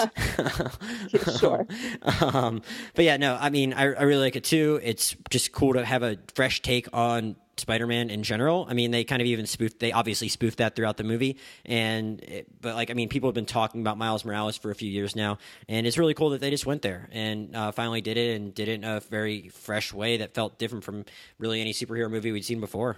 Um, yeah, I mean, it's got has great action scenes and but also like really good, interesting characters, and it's funny. Like I just I love Jake Johnson as sad Spider-Man, you know, like he's so like that made me laugh so much and like the relationship between him, between him and Miles is great. Like it's just it's just a really fun movie. I yeah, I mean, kind of couldn't believe how good it was. Yeah, like I said when I did the podcast on it, it really never loses sight of the fact that it's Miles' story, but it gives it gives Peter uh, Peter B. Parker that like it does it, it gives him a full arc even totally within that. And I thought all the other supporting characters are they're used just right. I mean, like I don't think I would have wanted any more Spider Ham than I got as much as I laughed at him or something like that. Like he right. was utilized same with Spider Man Noir, and we're gonna get a Gwen Stacy movie. It sounds like, which I'm totally cool with, and it so and I and I liked what we got to see of her, and uh, we already shouted out Kathryn Hahn and Brian Tyree Henry, and uh, good jo- good job by them for getting all those people to sign up. And uh, Hailee Steinfeld. It's like not a podcast with us unless we mention Hailee Steinfeld. Yes, that's our girl. uh, what's your number three? Uh, my number, uh, this is my number four. Four, sorry. Uh, my number four is First Reformed. Ah, yes. Uh, I, I had I had that fairly high too. I think it's in my top twenty or so. So, uh, what did you really dig about First Reformed? It is one of the only movies that I've seen that really is about how scary the world is right now, I guess, which is maybe kind of like a silly thing to say, but like it's one of the few things I've seen that is like trying to grapple with how climate change affects the way that we are going to live and think about things going forward, which is like, I mean, this is all sounding like such a bummer. And it's not like, it's not like a fun movie to watch necessarily, but it is uh, the movie, one of the movies from this year that I have thought about the most. Right. Especially the, the scene where, at which one of my favorite scenes of the year when Ethan Hawke, towards the beginning of the movie, when Ethan Hawke first goes to talk to the guy, to Amanda Seyfried's husband, and he just lays out all of this terrifying information about what we've done to the planet. And it's like, it, you're stepping. You're stepping on the other podcast we're about to record. I had. Oh, that. I, I, I, I, had that down there too. But no, it it, Well- it, it, it is one of the more uh, arresting scenes I saw this year. sure. yeah and so it's i said that like sort of jokingly because i don't see real horror movies that this was the scariest movie i saw all year but like i've thought about that scene so much and i just think it also is an interesting like ethan hawke is great in it and it's it's an interesting perspective on sort of religion and religion's place in the world right now and how it is compatible or not with the ways the world has changed recently. And i don't know again it's like it's it's like a heavy movie but it's really one that i've thought about a lot since i saw it you know like eight months ago or whatever and i still think about it Yeah, I saw. Uh, I saw what might be my end up being my last 2018 movie on Sunday, Capernaum, which was a Lebanese movie that got haven't nominated for best foreign film, and it, it deals with similar stuff, like whether or not it's a responsible thing to like bring kids into the world. It Right. it, it, it gets at that in like a, a very different way, but like it's a it's kind of funny that in this moment, like we're getting a few movies that that just come in. Uh, that are coming at it from uh, that perspective, and also at the same time, like as me, I come from somewhere that's a pretty religious and conservative area of Florida in the Panhandle, and um, I think that there is a character in the in that movie. I'm not remembering his name now, but that is kind of like the head of a church and is like um, is kind of holding himself out as like a pillar of the community, while at the same time like advocating for a lot of policies that uh, are pretty harmful. And it's uh, just a it it felt like a more uh, it felt like a, a, a different kind of critique of religion that we don't exactly see in movies Right. this year to come at it from that uh, climate change perspective. I mean, like I think there's a lot of value in movies like. Um, an inconvenient sequel, or like which came out last year, things like that, that obviously directly talk about climate change, but to put it in the context of a movie like this and in a in a traditional Paul Schrader type character uh, driving the bus um, with respect to being concerned about those things is it, it's pretty unique and um, really interesting. And I mean, I, I I really enjoyed it too. Uh, what's your number three? my number three is can you ever forgive me Ah, okay. I didn't. yeah, I couldn't even remember if you had seen that. Yeah, um, I liked it a lot. Um, it- another one where it the main attraction of it is two great lead performances and two performances that play off of each other really well. Um, I have always liked Melissa McCarthy, but I feel like she does not often get material that is worthy of her. So it was nice to um, see her get actually a, a good part in a good movie. Yeah. And um, Richard E. Grant is just delightful in this also. Yeah, he's putting on like one of the most charming Oscar campaigns ever, uh, and without Oh, even having a great time. with, without even one, very much funding from his uh, studio. He's just the most charming dude ever on Twitter. But uh, no, I mean, I really liked it too. I almost like, uh, I, and I and I really liked her performance. I almost wanted them to like go a little bigger in explaining this in, in showing the scope of what she did because it almost feels like a rather quaint scam.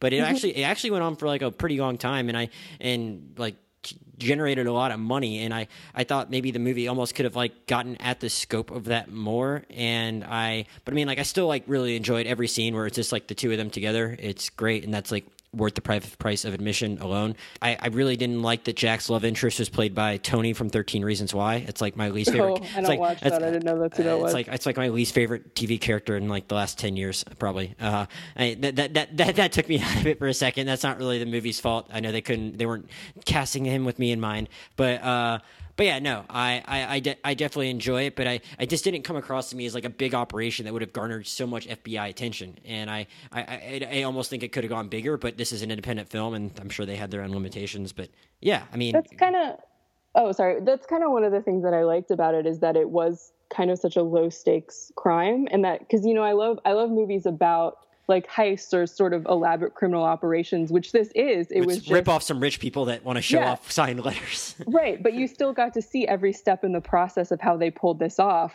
even though it's you know essentially a victimless crime like Yeah. it, it it still like took the care to show you exactly how they pulled all of this off and how smart they had to be to do it and so you get really invested in a couple forged letters Well, like, she well know- she also saw the letters as like an extension of her her art. Like she was Right. channeling the voice of these writers because, and that's that's her expression of art because no one was really caring about her books in the way that she wanted to. But I almost thought we like.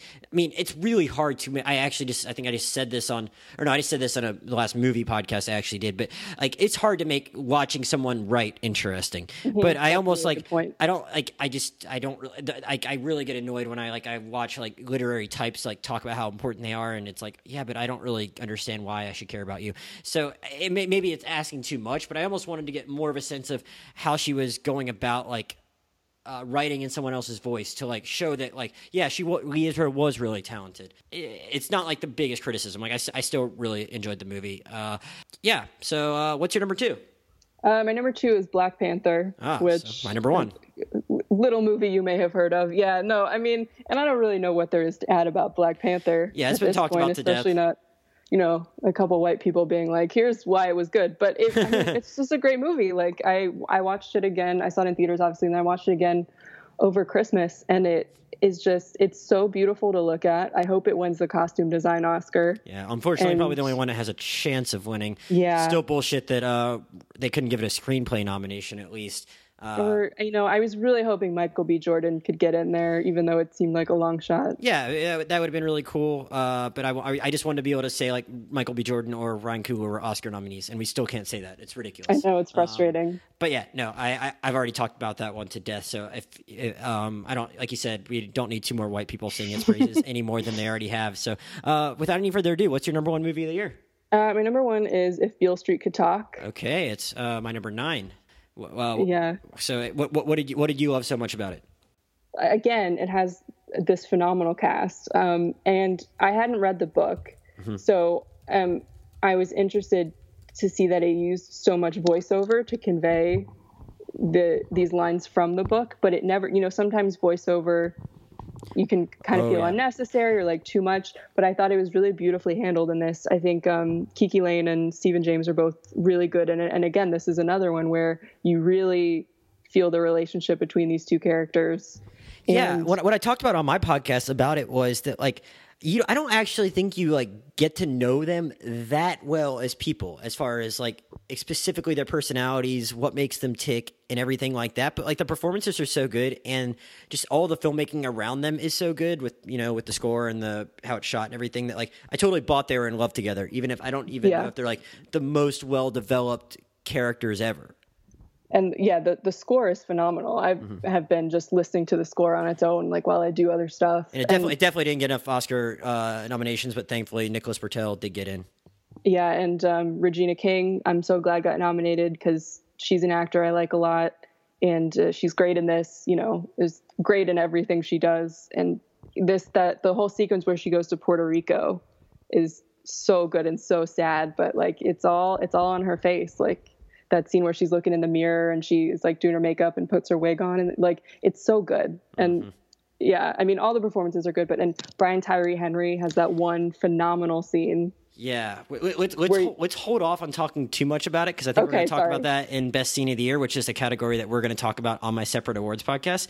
But yes, that's really that's a, that's an amazing scene.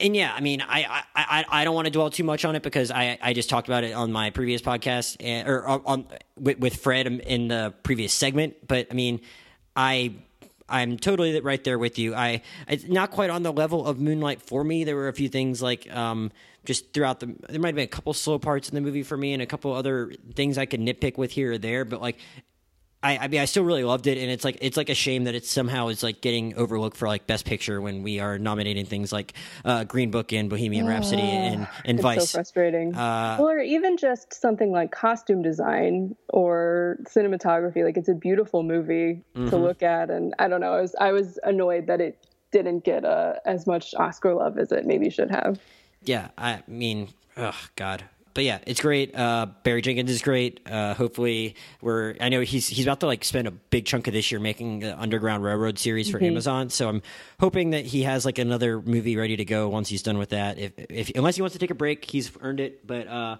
uh, we love you, Barry, and uh, you, you earned the highest honors from Hannah. And I'm gonna make like an aggregate top ten of the year uh, when I'm done with the whole podcast, uh, with all these podcasts I'm doing with everyone's top ten. So between like me and Fred and Hannah, it's all it's Beale Street's off to a pretty good start. So, Hannah, thank you for joining me for this. And uh, everyone can jump over to the other podcast I'm going to post about the, at the same time as this one to hear Hannah and I talk about our uh, favorite movie scenes of the year. But while you're still on this one, stay tuned for uh, the next top 10. And welcome back. Now I'm joined by my friend Daniel Lima, who has been on several of the podcasts thus far. Last joining us on the If Beale Street Could Talk podcast, talking about his friend Barry Jenkins. And I'm pretty sure, though, that If Beale Street Could Talk is not going to be in his top 10. Daniel, before I jump into your top 10, do you have any quick big picture thoughts about the year in movies in 2018 compared to the last few years? It was actually a pretty, pretty good year for me. Uh, I forgot did MoviePass collapse at the in during this year or at yeah, the end was, of last? It was it was in July. It feels like it was so long ago, but it was only about f- um, five months ago. Yeah, I figured because I saw a decent amount of movies this year, more so I think than any other year besides last. Yeah, I've got like I think 130 movies so far and still going. Yeah, that's about that's about where I was at too at the end of the year. So, uh, and I got a ton that I actually really really loved that I would give like a four out of four point five out of five or above. So okay. I enjoyed the year. I thought that it was a really great year, even if the Oscars aren't going to reflect that. Yeah, well, uh, let's not get too sad about that at the moment. We're talking we're talking about the good stuff in this yeah, episode, and then, the and then and then in our other conversation, we're going to talk about the stuff that other people didn't think was so good that you thought was good, uh, which some of that might appear here. But and I'm trying to be a little more brief uh, with each of these conversations, as I have less to say about the movies that keep popping up. Uh, but at the same time, I have a feeling that you're going to have a lot on your top ten that uh, hasn't come up yet. So let's go ahead and get it started. Well, what was your number ten of 2018? My number ten is going to be Hellfest. Okay, so I'm ceding the floor to you because I have no idea what that is. Hellfest was this uh, slasher movie that came out, uh, I think, in October-ish. It was a uh, slasher set at a um, you know Halloween Horror Nights style event. Oh, I do remember where, seeing the trailer for that. I didn't realize that came, that must have came and went fairly quickly. Actually, though. that came and went super quick. Yeah. Uh, I didn't hear anybody. I didn't even hear anybody saying that they didn't like it. Which you know, people didn't like it. Apparently, it was below. It was sitting at below a sixty percent. Was sitting at, I believe, 39 39 percent. Mm. So for, for I mean, for what did it do to make it better than the average slasher flick? For those that might be interested in checking it out. Well, I think that one of the issues with the slasher genre, even going back to its heyday, even going back to the good ones, Texas Chainsaw Massacre, or, you know, original Halloween, is I think they've always had a challenge in, uh, you know, making these characters feel like actual people instead of just empty lambs to the slaughter. Mm-hmm. And uh, I think that this movie does a really good job at that. It's a bunch of college kids, you know, who two of which haven't seen two two girls haven't connected with each other in a long time. Something happened in their past. You never really hear what's said because, you know, that's not how conversations work. You don't ever have, you know, two people going up and say, now, as you know, you know, a year ago you did blank. You never really hear it. It's all inference. And the, you know, the way that they talk and communicate to with each other, it feels really natural. It, feels like people these age, this age would be talking about these sorts of things, talking in this manner, and does a really good job in building these people up before the inevitable slaughter comes. And might I say, the slaughter is fantastic. Really great effects work. One of the reasons I love the slasher movie in comparison to other horror, like, you know, Hereditary, these paranormal horror movies, is that they just don't, they lack that visceral touch that, you know, you have when you have somebody coming at you with a knife or a hammer. Mm. And uh, the setting adds a whole lot because you know, you do have these, you know, you know, jump scares that people really hate on, but because of the setting where you're expected to be scared, you have people jumping out yeah, at you at all times. You don't actually know like what how to feel about it when it uh, one of those scenes develops. I guess, right? Yes, yeah, for all you know, it could be part of the park. It could be the killer who is after this group of people, and only the you know lead character realizes it.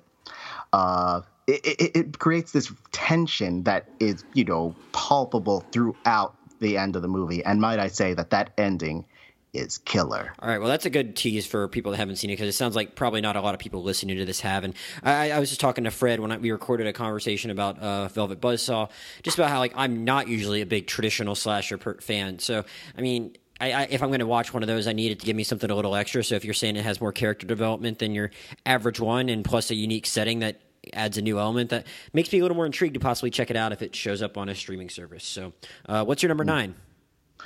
My number nine is going to be The Night Comes for Us. Talking about streaming service, this was actually released on Netflix. It's uh, directed by. It is horror adjacent. It's directed by this. It's an Indonesian martial arts film directed by I. I'm gonna mangle this name, Timo Tjahjanto. Uh, to, to, be clear, I've not seen this either. So D- Daniel's going to give his brief thoughts as to why it's worth checking out, and then we're going to move on because I have nothing to add. yeah, it's uh, directed by this guy who uh, he he made a horror uh, martial arts movie two years ago, Headshot, which I thought was really excellent too. Mm-hmm. Um, you know, Indonesian martial arts movies. The first thing you think of is The Raid, directed by uh, Gareth Evans, which is was this really brutal, uh, hard R rated, you know, action film, and these movies take that up to eleven. It is gory as hell, and it is some of the most intricate action choreography of the year. I consider it to be, you know, the best action of the year. Mm. You know, fuck this, you know, dude trying to kill himself in Mission Impossible. this is where it's at. Um, it stars uh, one of the to, Joe Taslim, who I believe was one of the characters in the raid, mm. and uh, the main character from the raid, Iko Uwais, the main, the lead actor, is actually the villain. The plot is a little it's a little messy. It's a little too stuffed, just a tad too stuffed full of plot. But it's it's a genuinely interesting one to see as it unfolds, which is rare for martial arts movies. But honestly, you're coming here for the action, and I don't know what I can say beyond it is stellar, one of the best of the decade. All right, well that's good to know. If it's on Netflix, easy for people to go check out. Uh, mm-hmm. What do you What do you have at eight? At eight, I've got Assassination Nation. Okay, I haven't. I never actually talked about this one really in the podcast because I just, I, for whatever reason, didn't really get around to doing one on it. But I did see this one. So, what did you dig about that? Well, when it comes to these sorts of exploitation throwbacks, you know, there's an expectation from me that it's gonna feel a lit, a little bit nasty. Like the trailer of this movie, you know, included a trigger warning, which I saw and thought, oh, it's to be one of these try hard, you know, offend the libs or whatever, screw this political correctness sort of movie that's going to be insufferable to sit through and also really ugly in its sexual politics. It, I, was surprised to find that I think those trigger warnings were actually genuine. This is a really solidly uh, leftist movie, which was something that I didn't anticipate. Uh, it has some of the best directed sequences of the year. There's a uh, a party scene, you know, interspliced with a sex scene that's, you know, out of the De Palma movie. There's a wonderful oneer uh, as these girls. It's a movie about. Um, I apologize. I didn't even talk about what it's about. It's a movie about this town. I, it might be actually Salem. It might be called Salem explicitly, where um, everyone's personal files are hacked, and so everybody learns these secrets about each other, and then the town devolves into utter chaos eventually descending upon this group of four girls, high school girls, who they blame for the uh, accident. It has a has a lot of social commentary packed in about you know you know uh, uh, homosexuality, uh, you know homophobia, transphobia, uh, political correctness, yes, but also you know privacy. Uh, you know the the current um, um, um, attack on media, it's got so many ideas stuffed in, and they, it handles them, I think, pretty well. And beyond that, is just a genuinely fun genre movie. To have a really thoughtful movie be a really unfettered genre experience is unusual and i think assassination nation really nails that yeah i agree it, it, packed a lot in there with just regards to whatever it had to say about the youths today and toxic masculinity too is one thing you didn't exactly mention, mm. but they do get they do get at that with how uh, one of the main characters interacts with her on again, off again boyfriend. Also, just technology in general and how that affects the this generation more than anyone's ever had to worry about. And just kind of the online mob mentality is something that gets talked a lot, about a lot these days. Whenever anything bad happens to a public figure, not that these are dealing with public figures, but just the effect that that can have. And I and I, I respected everything it went to with went we did with that. I thought the last act got a little crazy for me, and that might have been what you enjoyed about it. But uh, sometimes I'm just like I, I, I want thing. I guess my ideal movie is just a little more grounded than it was, but I didn't really dock it too much for that because like it was clearly going for that on purpose and that that was very intentional. So like, if it's not completely for me, there's no real shame in that. Uh, right. what, what, was your number seven? My number seven is one that I actually saw yesterday, which ah. I mean goes to show you that even counting down the days to the Oscars, you I still got stuff that might end up cracking this list. Yeah. Uh, I saw Cold War, actually, the Polish movie that's actually surprisingly up for Best Director. Yeah, and well, yeah, that was the big surprise. But it's it's there for best, I think, cinematography and best mm. uh, and uh, best foreign film as well. So, what made you what, what, what, made you connect so much with Cold War?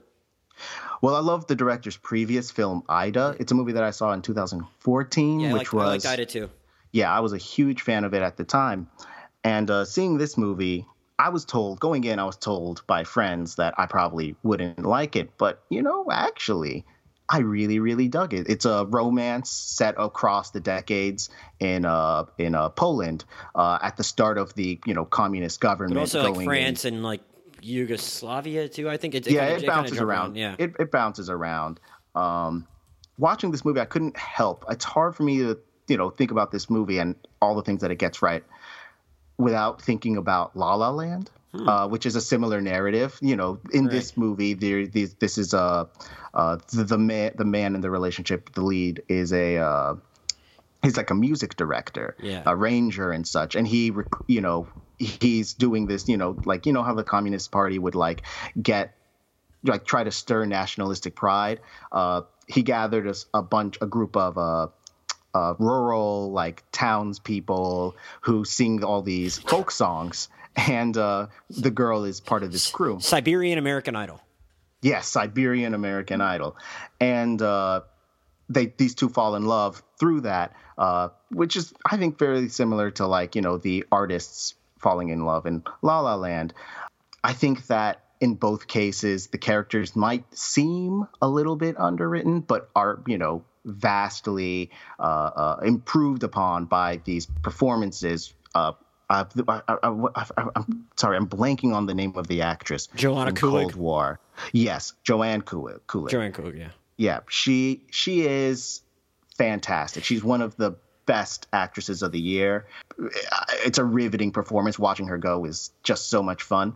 Uh, the relationship itself, it's you know a dis- obviously destructive relationship to everyone, but these two, and uh, watching them grow together, come apart, only to come together again to their own detriment. It's, I mean, just a fascinating thing to watch. It's also hilarious. uh, it's really, really funny, unexpectedly so. Yeah. It's short. It's, it's you know, a brisk pace of eighty something minutes, 80, like which, eighty six or something like that. Which I mean, I normally like it when a movie gets in and out that fast. And I, I, you made that comment about some criticizing it for being underwritten, and that almost like implies that any part of the script is weak, which I di- I would disagree with. I just think that like it could have been 10 minutes longer and then you could have had more scenes with them and i do agree my only issue that, that, but that's not like that's a that's almost if that's the worst thing you can say about a movie then it's a pretty good movie you oh, know? that's a pretty good movie yeah. i also want to say right now that it also reminded me of barry jenkins one of the pr- problems i had with the uh, his movie this year beale street was that the couple I could never really fully understand why these two love each other.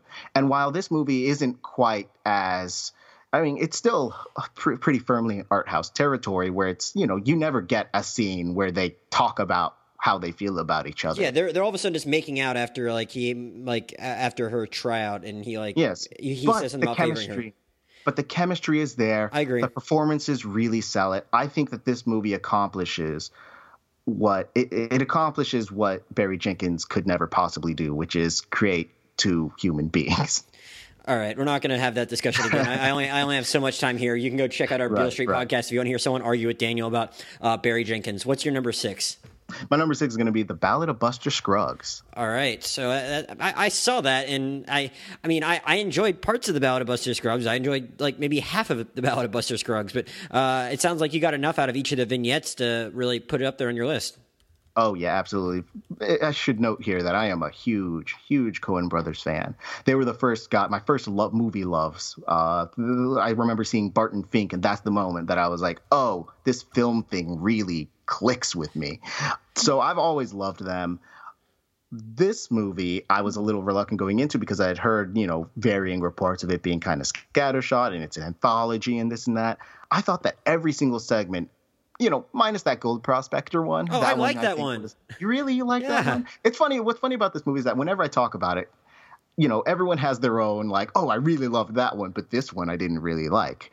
That was the only one that kind of fell flat to me because I I couldn't really get what it's getting at. Although each segment I think does, you know, it's it, it, it does play to that, you know, certain cynicism that the Coen brothers approach every aspect of life with.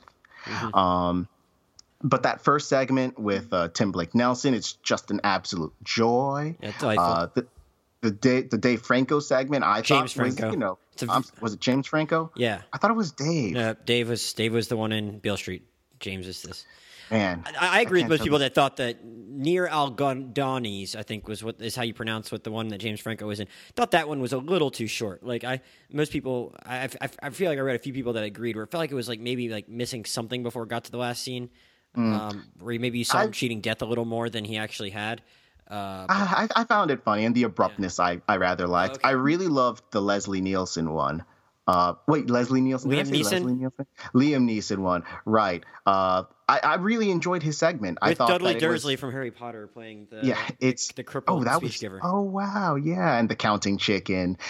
It's really oppressively dark, and so I understand why it could turn some people off but I thought that it was really, really artfully conveyed, and I just it was hypnotic. The what was next? The, the Gold Prospect one I wasn't yeah, a huge fan of. I couldn't really get a. The next one was my favorite one was the uh, Zoe Kazan one, the girl who got rattled.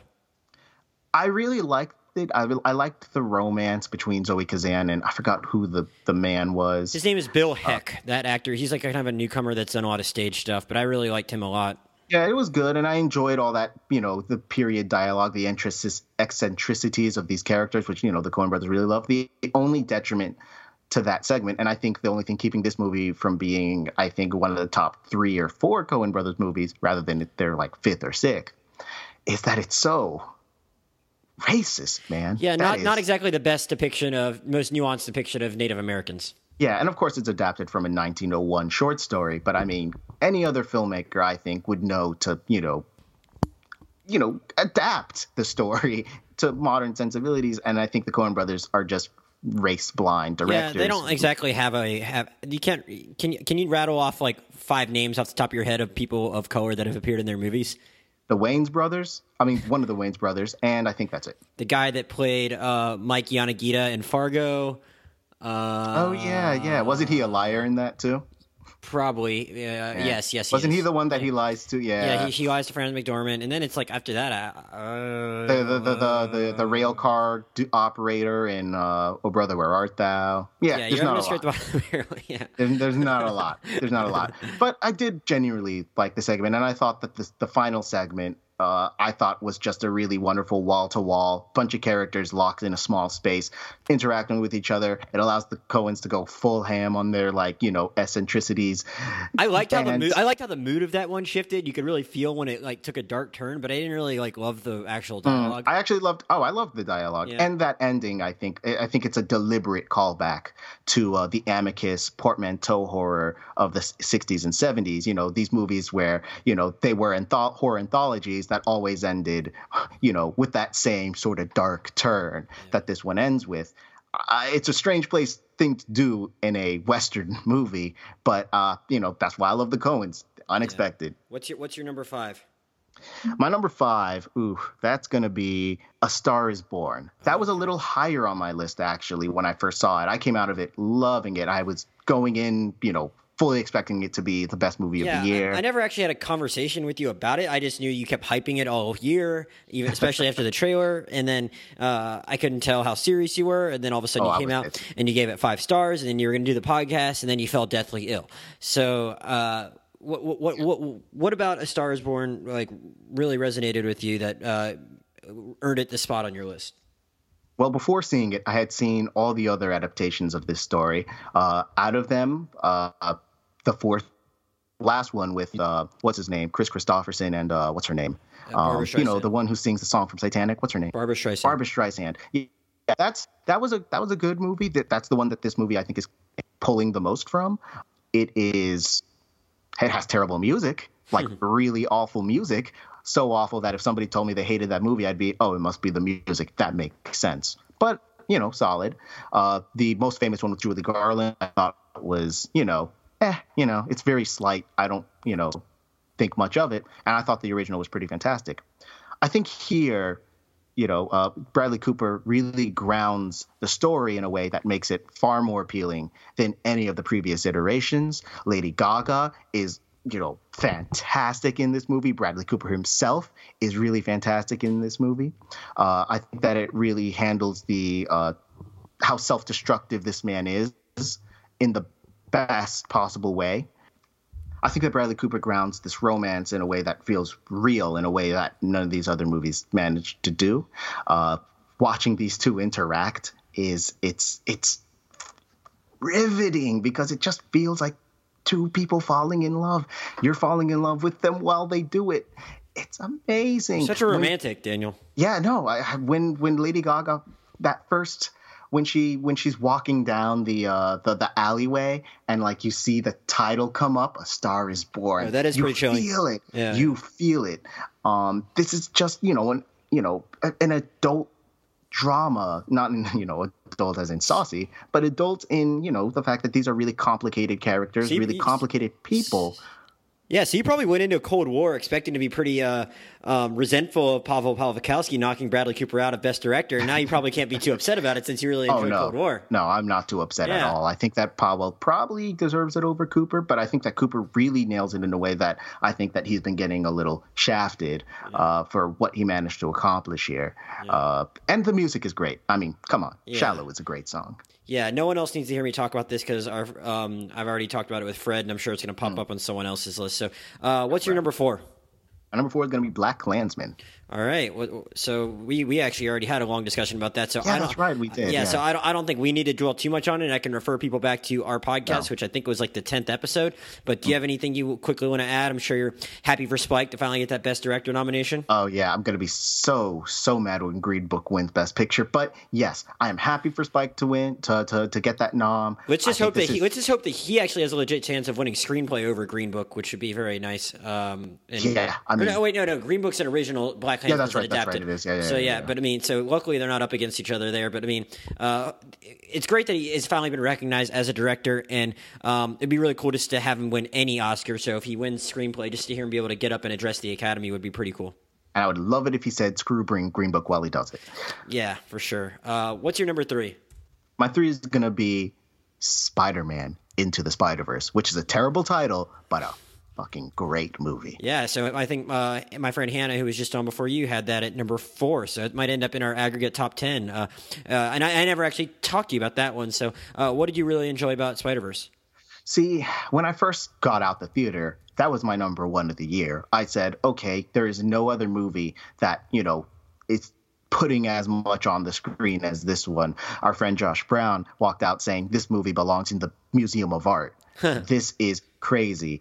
Uh, see, the problem with Spider Verse is that it's really hard to explain with words what this movie does because it is such a visually driven movie. Of course, it is. You know, it's a it's a good story. You know, Miles Mora- it's the Miles Morales Spider-Man. Uh, these universes are converging on each other, so he interacts with the Peter Parker of another universe as he's developing his powers. You know, uh, this and, and like you know he's got this stuff going on with his father, where like you know he they, they have a kind of disconnect and he's you know it is a good story it but this is a movie that is with a visual style that is it's hard for me to even put into words. It's trying to make it out to look like a comic book. It does a good job. It has hard edges Yeah. on all of the images. Has hard edges on all the images. It, it's throwing so much out on the screen. It's just an absolute visual treat in a way. Whenever somebody, the best I can do to explain it is they're trying to kill any epileptics in the audience. That's it. if you have epilepsy, don't see this movie. You will die in your seat. It is just the most visually ingenious movie of not only the year, but I think arguably the decade. Wow. It's got it's in the running forever. It's in the running forever. This is exactly what I want out of an animated movie. A movie that you cannot possibly do live action. And for that, it has my utmost respect. I really love this movie, but it's really hard for me to get dive into. That's a great way to put it. I'm not going to elaborate too much because I just uh, talked about the other aspects of the movie with Hannah largely. We Mm. didn't get too much into the visuals other than the fact that I think that shot the first time he jumps down wearing the black suit when they drop in one of the Oh, um, hip hop songs. it's a great shot. It's a great shot. Um, it's a great that- shot, but it doesn't even. That's not even. That's not even the top ten greatest shots in the movie. That, so. that's the one that stuck with me. But like, I mean, you you really did as best you really could. I know. I get what Yeah. you're saying that it's intimidating to try and put into words what this movie looks like, but you did a pretty good job, and we kind of already broke it down from other angles in the previous segment. So Mm. I'm going to keep it moving. What's your number two? My number two is going to be Paddington Two. Uh, Damn. the only it's the only movie that I saw twice this year, I believe, in theaters. It's I walked into Paddington One, you know, how was that, 2015, thinking this can't be that good. After everybody told me it was good, I was like, this can't be good. I walked out. Oh yeah, that was actually really fucking good. And I walked into this one thinking they can't do it again. You know, my man, you know, Paul King, he can't do this again. He can't make the Talking Bear movie good two times. And it ended up, I cried, cried like a baby in the theater. It's so sweet. He gave us the, the, the best the, the best critique of the American criminal justice system I saw in 2018. Oh yeah, Paddington Two. Paddington, he's the hero that we need, but we don't deserve. Love it. It is, you know, this movie. You could think a thousand different ways that this movie could just be another bad kids movie, and it's not. Uh, Hugh Hugh Grant is excellent as the villain. Uh, there's some really amazing visual elements here, like the the the storybook scene, that little sequence where he's you know imagining what it'd be like bringing his mother to England, uh, and it's in this pop, it's told through this pop up book that's just so sweet and it looks great, and you know all everyone's fire, everyone's at the top of their game, all these cast members, it's brilliant. It's a brilliant movie. It should have been in the best picture conversation. It should have been because go. it is everyone everyone loved this movie. I think at a t- for a time it was the best reviewed movie on Rotten Tomatoes, and nobody it was never in the con ever it was only in the conversation for people to say this movie should be in the conversation, and it's a shame that it's not. It's lovely. Go see it with everyone that you care about. All right. What's your best movie of 2018? Can't believe that I'm saying this. I never thought that I'd be the one here to say this. Madeline's Madeline. Yeah, so I, I also saw Madeline's Madeline, and I, you know, I, I definitely like parts of it, but what what made it just like really work for you? Well, I was told going in that I was going to hate this movie, like utterly hate this movie.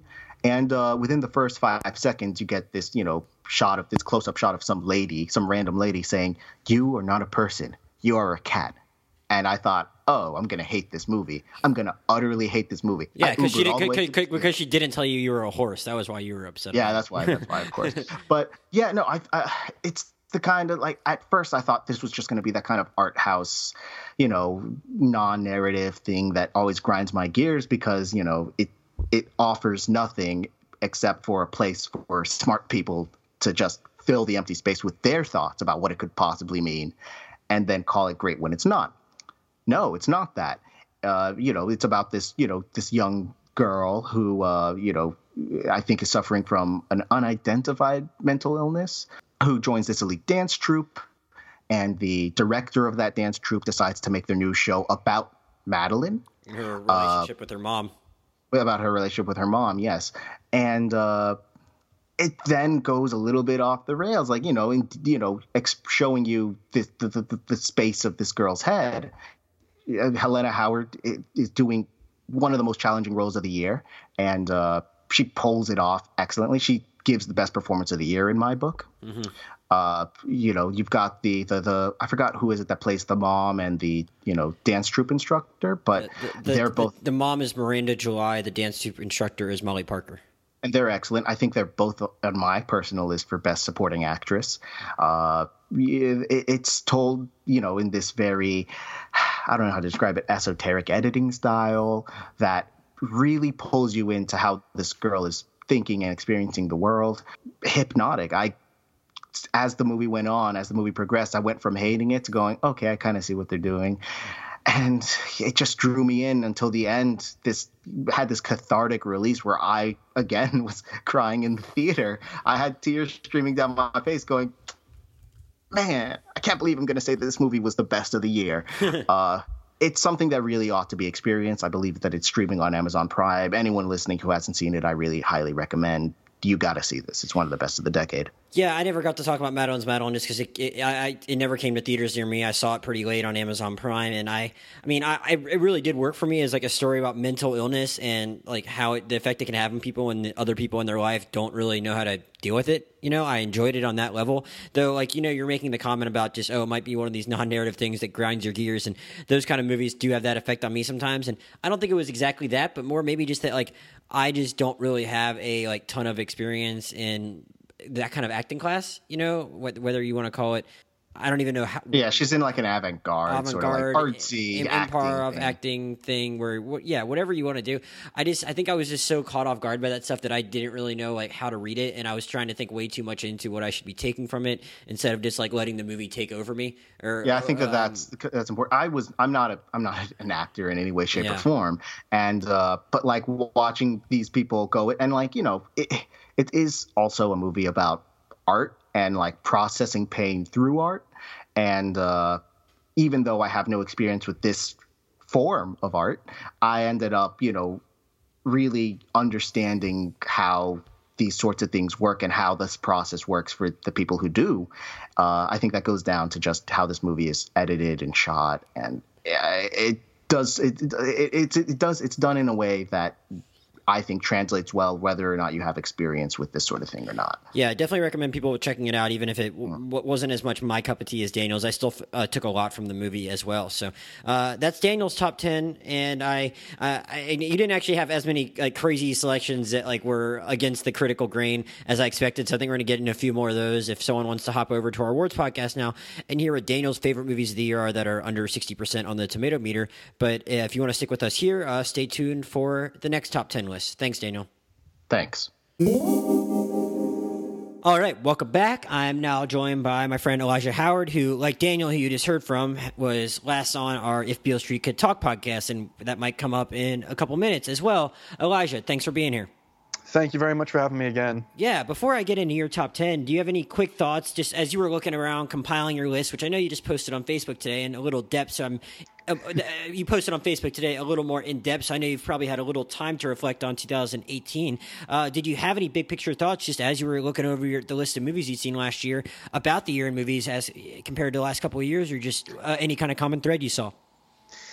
Yeah, man, 2018 was like the was the Empire Strikes Back of movie years. I, I, I at the beginning of the year, I was like, man, this year's gonna be kind of slow. Um, but it really, really, really picked up. There was an I I was struggling to keep my top 15, uh, you know, manageable. I mean, there was a lot of excellent films this year and a lot of very political films, which I loved, um, be it explicitly or, or implicitly. I mean, every film, I, I, think pretty much every film in my every film in my top 10 this year. Uh, is some kind of, of commentary um, on the state of the world today, a reaction to a lot of the stuff that happened in 2016 and 2017. Um, and it's good to see that you know artist is you know catching up and that we're uh, maybe entering something of a, of a golden age of uh, you know of really of um, you know message and uh, and, and political films. Man, so. that, that's pretty high praise there. So uh, without further ado, uh, what's your number ten favorite movie of 2018? My number 10 film is going to be a, fail, a film called November by Rainer, Rainer Sarnet. I do um, not know anything about it. So tell me t- tell me what this movie is. So this is a, this is a very not 2018 film. Ironically enough, having just said all of that, um, this is a kind of film that I was incredibly surprised to see even existed in 2018, um, and that is a, a, black and white Estonian folk horror film. Hmm. Um, and uh, basically, quick synopsis, uh, it takes place in the 19th century and it follows a small, um, almost shtetl like uh, Estonian village where uh, the devil and werewolves and demon like a number of strange and evil uh, forces are basically quietly battling for possession of the village's soul you know collective soul overall Jeez. Um, and it's a very bizarre film very dark uh, very grim and I mean, uh, you know, it's playing on a lot of things that I, if you know me, you know I'm gonna love. There's a lot I love. I'm big, you know, big into witches and you know occult uh, uh, theory and paganism and stuff like that. So this film definitely, you know, tapped a lot of those buttons. Um, but from a technical perspective, I mean, the cinematography is incredible. Like the black and white and the way that he played with shadows and uh, you know the, the, way that visual effects were incorporated into the movie um, you know it, it's really cool to see something where the film has a distinctly distinctly old feel to it um, but there was a lot of subtle use of very modern techniques um, hmm. and to have that all blended together is a, is a rare treat so Interesting, and I'm guessing that might be one of a few foreign black and white films in your top ten, if I'm sensing a common thread. So, in uh, fact, one of yeah, one of three, which is yeah, unbelievable. Yeah. I feel like, but yeah. So, uh, what's your number nine? My number nine is If Beale Street Could Talk. It's also my uh, number nine, uh, and yeah. we already talked about that like four episodes ago. So I don't want to like dwell too much on that. But uh, did you have any quick thoughts that, about Beale Street that you've had since we recorded that podcast, or anything else you want to say, or just we can agree it's great? I think we can just agree it's great. I mean, it's a beautiful film, and in all terms of the word, you know, in all in all understandings of the word, it's beautiful, and um, I just loved it. So yeah, what's your number eight? My number eight is First Reformed. Okay, uh, I talked about this with my friend Hannah a couple segments back. So, uh, but I had I haven't really talked to you about this movie. What did you really like about it? Um, I really honestly like that it's a that it's a religious film. I mean, uh, I'm not I'm I'm Jewish. I know we've talked about that in a couple of instances. I think in the, in the mm-hmm. podcast Probably, history. Yeah. Um, but I like when a film gets maybe religious isn't the right word. Maybe ecumenical. Um, it deals with the theory of religion and I loved how earnest um, and and you know I don't want to say shocking, but how um, you know very blunt this movie was about religion. It you know we we get inundated a lot with movies like God's Not Dead and God's Not Dead Six, yeah, and, you know all that stuff. Um, so to have this little film in between all of those that is such a, a raw and um, really honest take on religion uh, it was was fascinating to me, and you know the way that it talks about faith, and it, it, really only could have come from Paul Schrader, who, uh, you know, for those of the listeners who don't know, had an extremely like I think he was Calvinist. Hmm. Um, his household was Calvinist, so. Uh, you know, I think this movie is him digging way back into his childhood to examine some of that, just you know, that that uh, inherited guilt and and all of that stuff. So, uh, to see it all shoveled out like that is really awesome.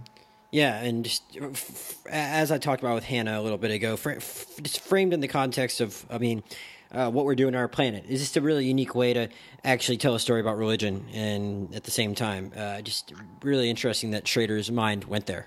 Uh, yeah, yeah, and I'm it, yeah this um, it's and again this that that ecumenical idea of you know of Christian stewardship of religious stewardship and what does that mean? And are we just stewards for ourselves and our little plot of land or do we have a greater responsibility a, a, a heavenly responsibility to um, you know provide stewardship for the world? Yeah. Uh, yeah it's really fascinating. Yeah for sure. What's your number seven my number seven is Vox Lux by Brady Corbet. Yeah, I talked about that with our friend uh, Ben uh, a, a, couple, a couple of months back. So, what did you really dig about that one? I know you, Ben told me you were a fan of uh, Corbet's first film too. Yeah, Childhood of a Leader. I, I, cannot count how many times I've told him and several other people to watch that movie. But um, Vox Lux and and Childhood of a Leader, all of Brady Corbet's work. Um, you know, very much hails from uh, Michael Haneke, who's one of my favorite uh, living directors. Um, and it's an extremely detached Euro art house kind of film. You know, um, it's very cold and disconnected, but my God, it was probably the most American film of the year in terms of just how how like how red like American culture was in it. Like uh, though it's a it's essentially it's a film about the rise and maybe fall of a of a pop star Mm-hmm. um, who has somewhat tragic beginnings. Um, but as we learn throughout the film, she's kind of a horrible person. um, and I just there is there like this is it's such an incredible condensation or, or uh, you know uh, Distillation. uh, distillation rather thank you of um of just all these notions about american pop culture and iconography and how obsessed we are with uh, with a narrative. We want everything to have a story and to have a happy ending. And this film really dug down into that concept and into this uh, you know sort of dumb american idea that we need to have um, you know we need to have these heroes who we can prop up yeah. um, and make perfect Yeah, and I, I liked I like what you said there because that was my one big point when I did the podcast with Ben is that like we feel the need to like attach these narratives to our uh, to to our celebrities and to our most uh, well-known public figures, and uh, they might not always be the people we need to go to to comment in times like those. When whether it be like a massive terrorism attack or a school shooting or something like that. Uh, just because they have gone through some kind of experience like that doesn't make them the best mouthpiece for something like that, and can often maybe result in things not going so well for them in their personal lives. Exactly, exactly, and um, yeah, I mean, I just love I I love Natalie Portman, and I know a lot. Natalie Portman got a lot of a lot of flack for the role, but I I felt that there was a lot of intentionality behind it. I mean, the way that she taught everybody was like, "That's not a real New York accent." I'm like. She was she she was raised in Syosset. Like she hmm. knows what a New York accent sounds like. She's making fun of pop stars and of people in positions of power who feel like they need to overemphasize overemphasize their you know their New Yorkness in order to prove a point. Um, and I think that's a very not so subtle jab at Donald Trump, which I just again talking about you know political films this year. I loved that that uh, you know I thought that was a pretty you know succinct way to make fun of him. Right. So- right. Yeah. All right. What's your number six? Uh, my number six is Roma by Alfonso Cuarón. Yeah, we already talked about that. Looks like uh, did. the one thing that I think it's one thing I think is worth mentioning. Uh, I don't want to dwell too much on it because people can go listen to our podcast about it. But uh, one of the big surprises on Oscar morning was Marina de Tavira getting an Oscar nomination, and I think we talked a little bit about her on the podcast. But that was one that a lot of Oscar pundits just straight up overlooked. So, um, and I mean, we're gonna. I- She, I think she got talked about a little bit on the, on when Fred and I talked about Best Supporting Actress. But uh, I don't know if you had any thoughts on her getting nominated because I think most of the other nominations you could have seen coming, or just what you think about the damage this movie might do at the awards. Because I mean, it might be the first ever foreign language film to get Best Picture. Right. I mean, I, I that would be incredible. I mean, I think it's a it's a very deserving film. Um, it- you know, in terms of my top ten, it was not my number one foreign language film. Um, but nevertheless, I recognized, um, th- and this is something we talked about, that there's a sort of universality to it, um, and especially its philosophy, and uh, I think that's what a lot of people really um, connected with. And I think a lot of people, Um, and that, that- maybe that's partly why that performance resonated. A lot of people probably can connect with a mother that's going through a tough time like that, and that even, even if it's in another language, like you understand the struggle she's going through. Exactly right, and so I think um, that universality could very well push it over the edge, um, and that'd be really cool. Yeah. What's your number five? My number five film is Cold War by Paweł Pawlikowski. Man, so you both it seems I think both you and uh, Daniel saw this in like the last week and jumped into both your top tens, I guess. It did, yeah. Um, it I've been this was the lot. I mean, that that was the film that I was basically like waiting for because I before you locked your top ten. right exactly because I knew uh, it was I didn't want to be blindsided by anything, and I knew it was going to be. Uh, I I mean I when I saw Ida in 2014 or whenever that film came out, I mean that was that was a revelatory experience for me as a you know as a young film viewer, young filmmaker. Um, so I was very very very much waiting for this movie, um, and uh, it did not disappoint. I mean it's a there are some films that you know have a deep personal resonation and all these things and, and i do think that there was a lot of stuff to resonate with uh, you know, personally within Cold War. Mm-hmm. But there's also films to me that are just master classes. They're just clinics on how to how to make movies, and and Cold War was one. Man, I mean, the way that Paweł Pawlikowski uses narrative ellipses, the way that he uses emotions to tell stories rather than words. Um, it's uh, it's just you, you know, th- these are the kind of movies you have to watch if you want to be a great filmmaker. Um, and uh, that that's you know the most I can say about it. It was the best film yeah. about it was the best film about a pop star uh, in 2018. I'm not gonna. Uh, I'm oh. not. Uh, well, I mean, uh, I, I, I I had a Star is Born uh, high, pretty high in my top ten, but I, I, I can't I, I, can't begrudge anyone for thinking about that because I, I, definitely enjoyed Cold War too, and I, am going to hold off on asking you too much about how this movie looks because we're about to talk about cinematography in our, in our separate awards podcast, and that's one of the nominees. So I'm gonna not ask you anything else about that, but I but I but I, I am I was curious to hear your thoughts about it and just how it resonated so much. So uh, pretty pretty funny that it just really jumped right up there for you as well as Daniel. Uh, what's your number four? My number four is Shoplifters, directed by Hirokazu Koreeda. Yeah, so that's one I didn't actually. No one's no one's named quite yet. I I don't think so. I'm uh, curious to hear what you have to say about it because I haven't really gotten to talk to anyone about it either.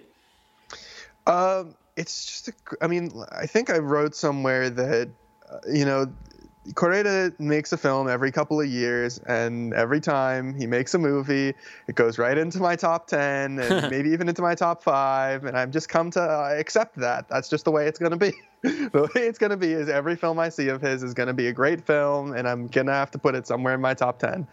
Um, and uh, this, this film was maybe one of the best examples of that in years. I mean, he he had a film uh, ten years ago now called Still Walking, huh. which to me was, um, you know, is probably the well, maybe not the closest. Really, all of his films are all very similar. I'm not gonna lie. Um, they're all about families.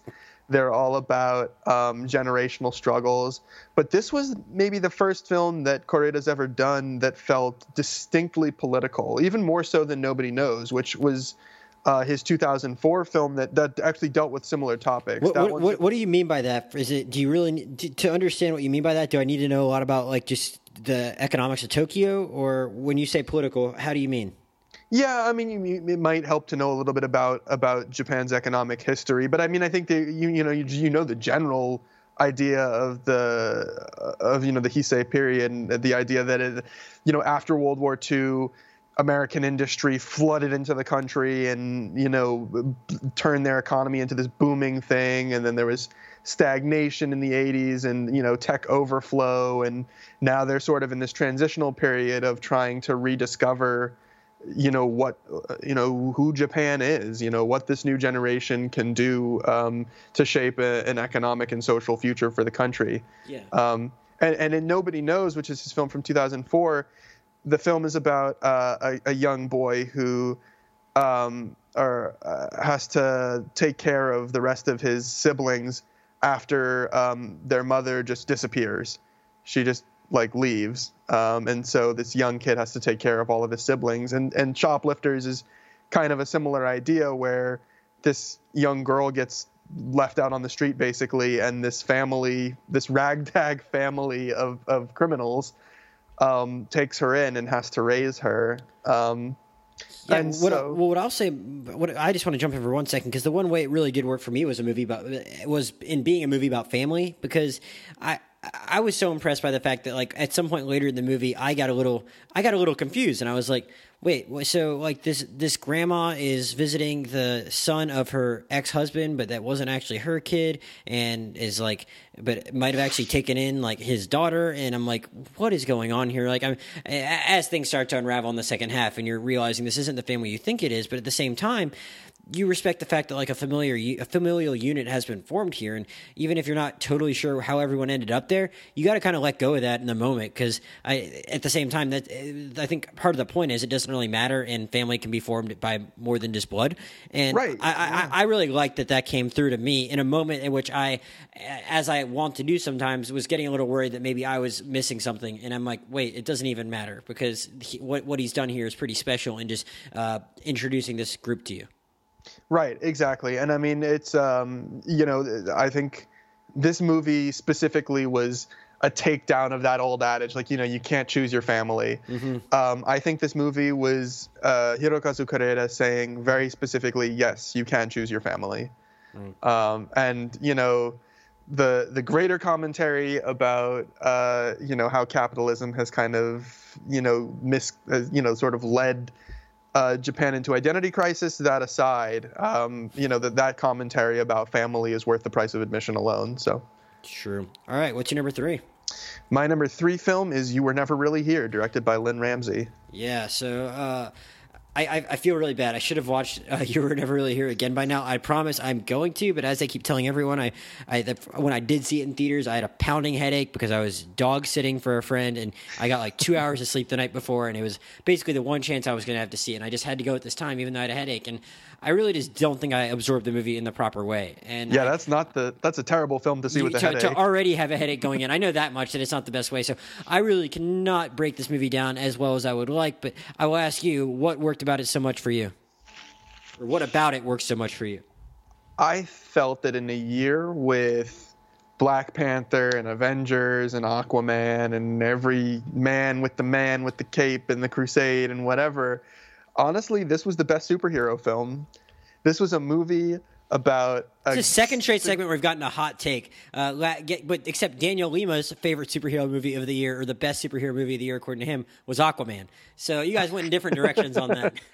we did and i'm being i'm being maybe a slight bit facetious slash pretentious whatever but um to me this movie was such a great film about like single-minded masculinity and this guy who's like essentially an uberman. She just goes around like beating the shit out of people. Um it's really he did there's really he's nothing he's doing nothing different than like batman. Um but it's such a gruff and disgusting movie. Um, and he's such a like it's such a pitiful you know story. And um, uh, I thought it was a you know this really excellent philosophical piece about you know man versus nature and uh, you know finding your place within the natural order and how this guy is like not afraid of death and how uh, you know that's kind of a horrifying thing to not be afraid of death and to not have uh, you know a connection to the natural order.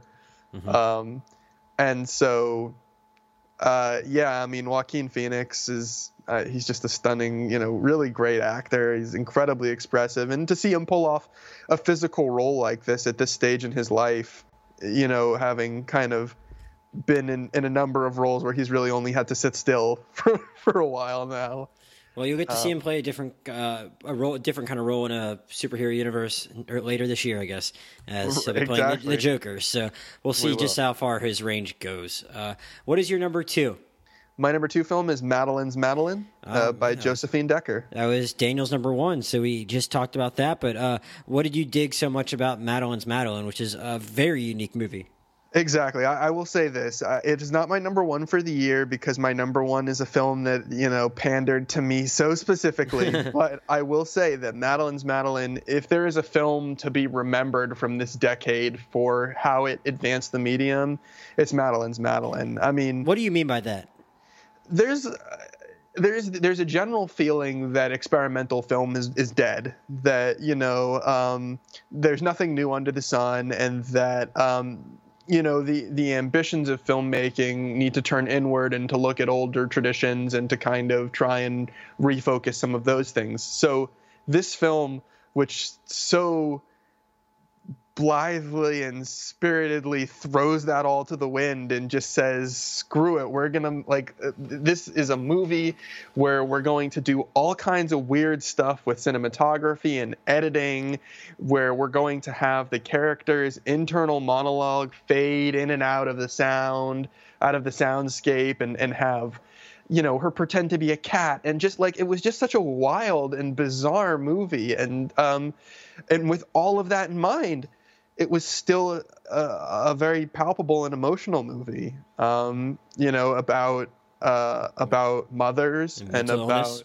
mental illness and about um you know the pressure of uh being creative um, and so maybe it spoke to me as a you know as a filmmaker in that capacity but I, I felt like those things would be uh, universal that you could you know watch that movie and and and you know just read all of those things right off the page from you know Helena Howard's face and from uh, you know Molly Parker and Miranda July. You know that yeah, I, it's I, one of the best ensembles of the year. Yeah, I certainly appreciated all the performances. I think maybe it's just me; I'm not ambitious filmmaker in my own right. So maybe some of the the weird out there stuff that really jazzed you about like what you can get away with in a movie was maybe where it lost me a little bit. Because as I told Daniel, I just didn't really know what to take from an acting class like that. And I probably like spent way too much time over analyzing what was going on in those scenes because of that when I should have just kind of been absorbed by it more than I actually was. But I still like really respected the movie and uh, appreciated what it did and the and, and the story overall story it was telling, even if some of the trappings might have just caught me off guard. Uh, I, I, think I, know, I think I know what your number one is. So uh, why don't you uh, go ahead and announce it for the listeners, though? My number one is the favorite, directed by Yorgos Lanthimos. Yeah, we talked about that here, uh, but I mean, I, I, I don't want to just like run you off on what's your number one. I mean, people can go listen to our conversation about it in the podcast we did along with Roma. But uh, did you have any other uh, thoughts you wanted to share about it, or what, what is there one? You said it pandered to you, and I was going to ask like, what's the main reason it beat out all these other movies when you sit sit back and look at it finishing the year number one for you? So when you say it pandered to me, what is what are the main things that really uh, ultimately like got at that top spot on your list? I am, you know, I'm just a, I'm just a history nut, and I love, you know, British monarchy history, and uh, this, this snagged, you know, the just at the right time period, because I'm not very big on like, you know, modern British monarchy stuff. Um, so this is like that jumping off point where it's right before I lose interest, and it hit just right that perfect. It's kind of funny spot. since Olivia Colman's about to be in the next season of The Crown, which is maybe the modern stuff you're getting at. That's like not as much your thing. Exactly, and I probably won't care all that much for it. But um, yeah, I mean, the, the, just that the historical element to it. It's just it's you know it, just like November, the film that we started this discussion with. Mm-hmm. It's a kind of film that doesn't get made. You know, there's there's very few costume dramas um, made nowadays per year. Um, that this in this form of costume drama, we get a lot of stuff about the 19, you know, early 1900s, whatever. But um, you know, medieval stuff and you know, uh, late Windsorian period, you know, like uh, you know, British monarchy stuff from the from that far back. We don't really get a whole lot of that. Not only do we not get a lot of that, we don't get a lot of it as comedies anymore. Mm-hmm. Um, if we get stuff like that, it's usually a pretty dry you know, Mary, Queen of Scots, whatever, uh, a film that's just so bland and you know, like it's like reading a Wikipedia page. very, very few movies that do that route actually end up going into the comedy way, uh, you know, into the comedy stream and, and uh, do it well. And so this movie had that going for it, and it it also tiptoed the line of current relevance. I mean, just like Vox Lux, uh, I felt that this was a film about sycophancy and about cronyism and about you know our obsession, our modern obsession with power and prestige, and hmm. uh, you know how in this day and age with our current political uh, climate, how we need to be aware of the ways that we approach power and um, you know and the way that we desire power. Mm-hmm. Um, and the things that we might find ourselves willing to do to get that power. Yeah. Also, on top of all that, like I agree, uh, hilariously funny. I uh, I saw it again after we did our podcast, and it it certainly held up. But uh, it's the one thing I think it's also impressive is uh, in the midst of all of that, it does have like a, a fairly sad story about Queen Anne at its core, and and it doesn't and it it, it, it pays it, it, pays service to that, but at the same time, like it doesn't feel out of place, and at the same time, you know, even knowing everything you learn about her story, you were still able to really have a, a fun time, while at the same time having some sympathy for her. And it's it, pretty impressive. It has room for all of that, and that's just the, kind of the one thing I wanted to add on to your points. Yeah, um, absolutely. All right. Well, Elijah, uh, thank you for running through your top 10. Uh, had a couple new things that hadn't even come up on the podcast yet, but uh, also a couple things that have uh, now shown up repeatedly. So it's kind of interesting to see where all my friends are falling. So, uh, everyone, stay tuned for the next top 10. All right, now we're back with uh, my friend Joe Morgan, who's been on a lot of these podcasts. I call him the animation correspondent, but he's uh, also like joined us for podcasts such as Ocean's Eight and Bad Times at the El Royale. So, Joe, thanks for being here. Are you ready to talk about your favorite movies of 2018?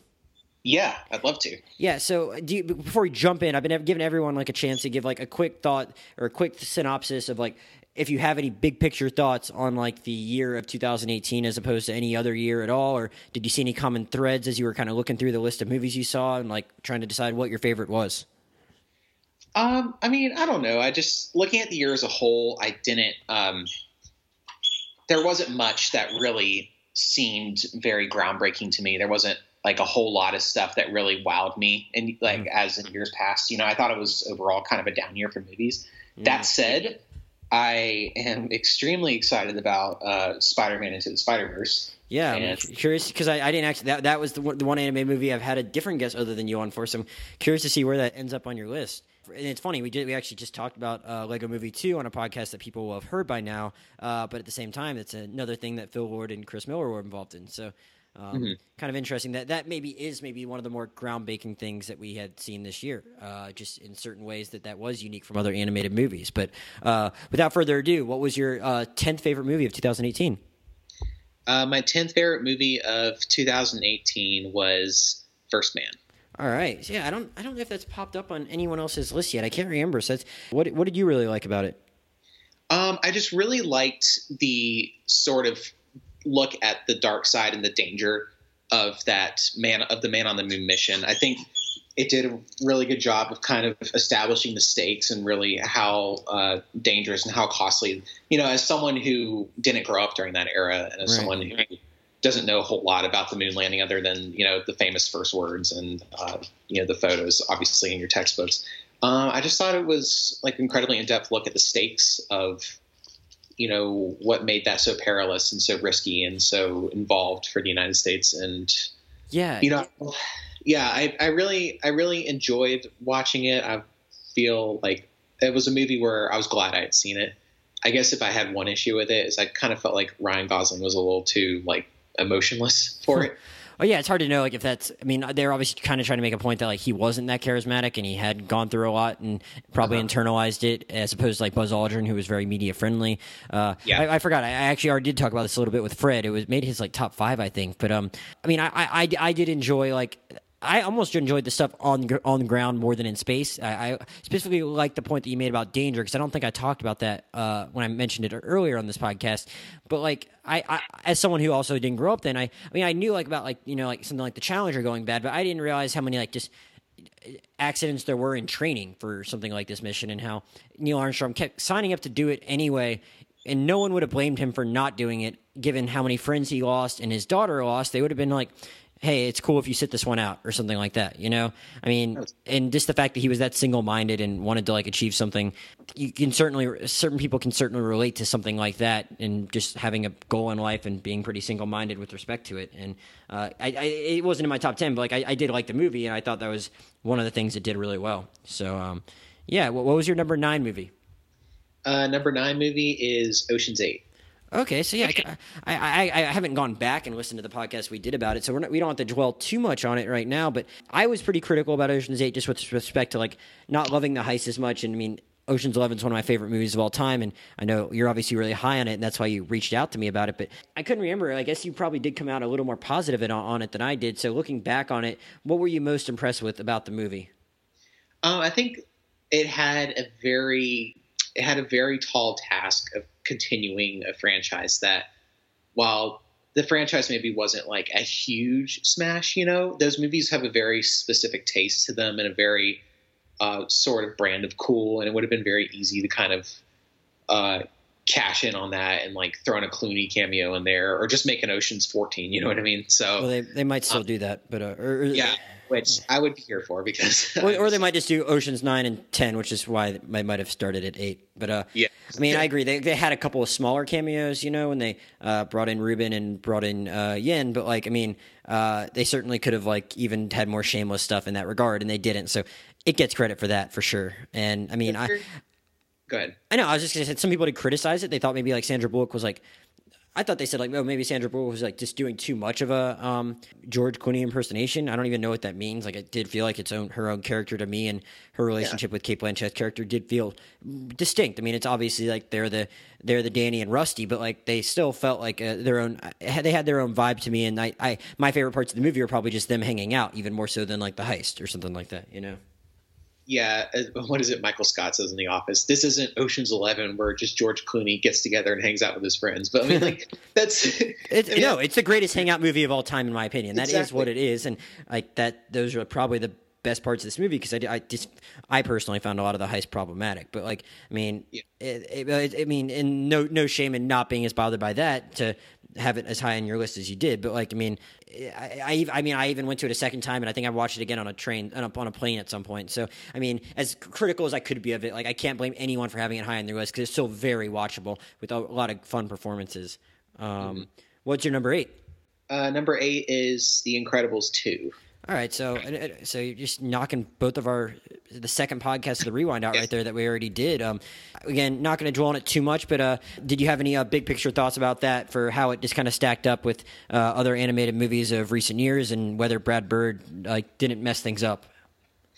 Um, I really liked that Elastigirl got to be in the driver's seat for this one. I thought that was really important mm-hmm. um, to have that uh, angle come up and kind of see her do some cool things. Um, I really the I was kind of thinking like um, as I was kind of going through this list and making things, I was like, what are the things I really enjoyed at the movie this year though?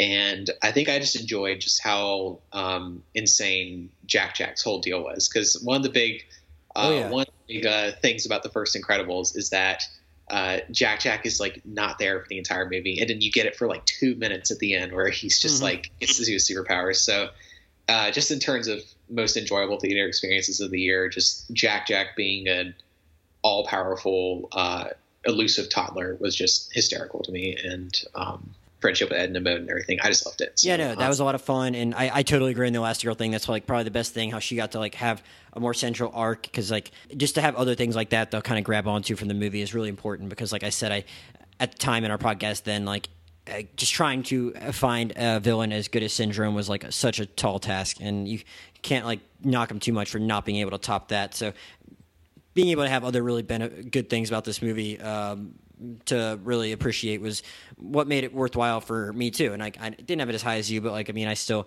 I, I, I mean, I still really liked it also. So um, solid choice. Uh, what's your number seven? Uh, number seven is uh, Mary Poppins Returns. All right. What? So I I was kind of middle of the road on Mary Poppins. I like didn't dislike it, but like I I I had just gone back and watched the original right before I saw it because like I hadn't seen it since I was like a little kid. So I think I was probably comparing it to it in too many ways, uh, which probably a little unfair. Again, like you know when you watch like an original of something that's really awesome right before seeing a sequel, like it might be necessary in some ways to know what's going on, but at the same time, like you might like be holding something to like a pretty high standard. But like if you're gonna revamp something like Mary Poppins, like you should probably make sure you have a pretty good idea for it. So what did you like the most about it? So I think my favorite thing about it is that it both improved on the original while not completely abandoning the original. Because oh, um, so you think it's I, better than the original? No, well, I don't think it's. I, I, okay, so I'll say I'll say this with a caveat. I love the original Mary Poppins. I I love the songs. It's very uh, on brand for you. Yeah, it, I love the original Mary Poppins. Um, one of my criticisms of the original Mary Poppins is that it's not very narratively focused um, it's a movie that will just like take breaks from the plot for like minutes at a time. You're not you're not huge on like long songs about banking practices. no, well, uh, I love the song. Uh, I don't need we don't need to stop the movie for 20 minutes to talk.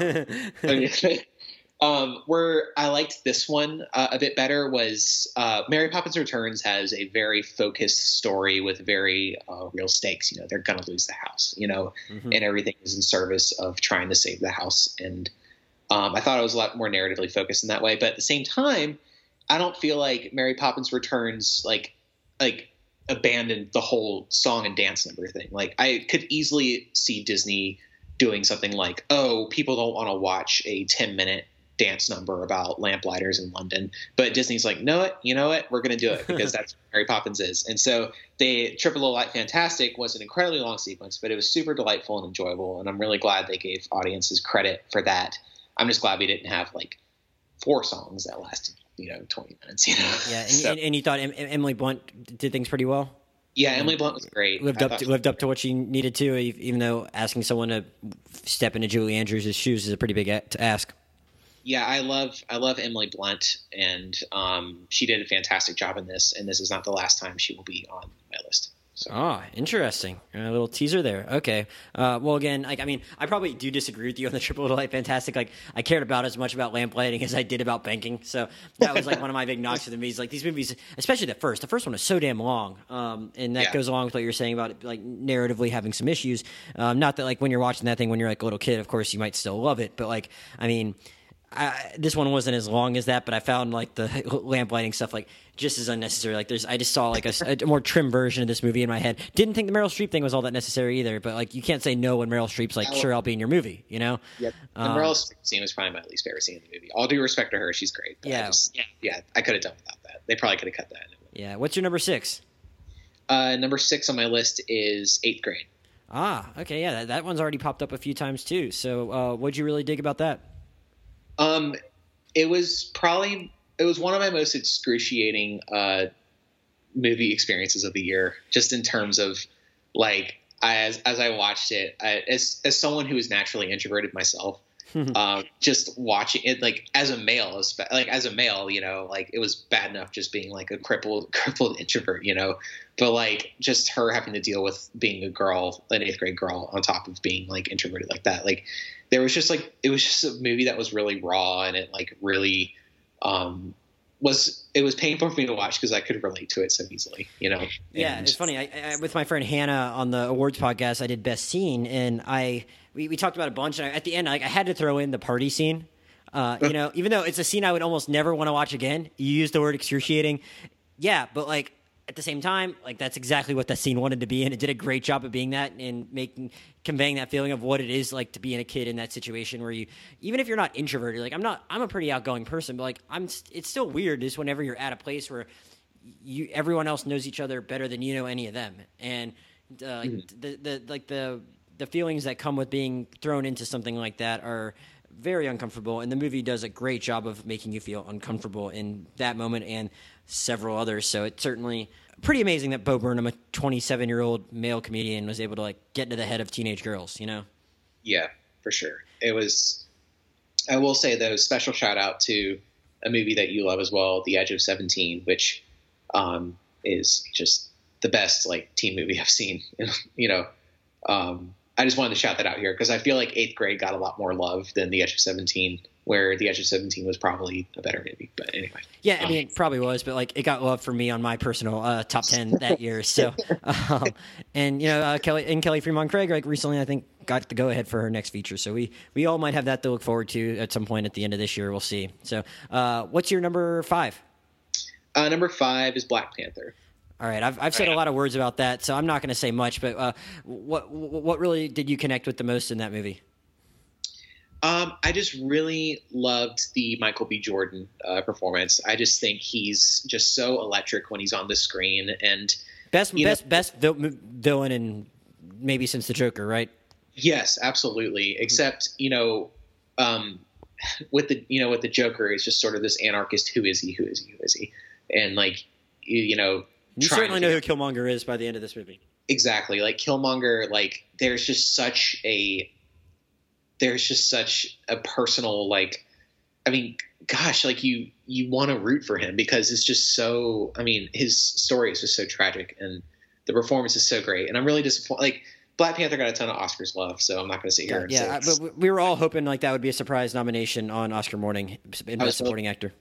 I was really hoping Michael B would get uh get nominated, but he didn't. But that's okay. Like you know, I just thought it was great, and he was a big big reason for that. And you know, we've seen the MCU origin story so many times, you know, and like you know, Iron Man was 2008, so it's been like 11 years, and we've seen a bunch of these movies, and like just to be excited about one again, you know, about a new character as, as I was about uh, Black Panther, even though we had seen him in Civil War previously. But it's also nice that we didn't have to have a traditional origin story with him. I mean, it was the first movie, but it's like he's already he's already who he is. Like he he learned some stuff about how he should be and how he should interact with the world throughout that movie, and that's some of the best stuff in the movie. But at the same time, it's like he is already like a fully formed person, and that and we know like we know what t- makes him tick, and so you don't really have to like do all that legwork that other superhero movies might have to at the beginning.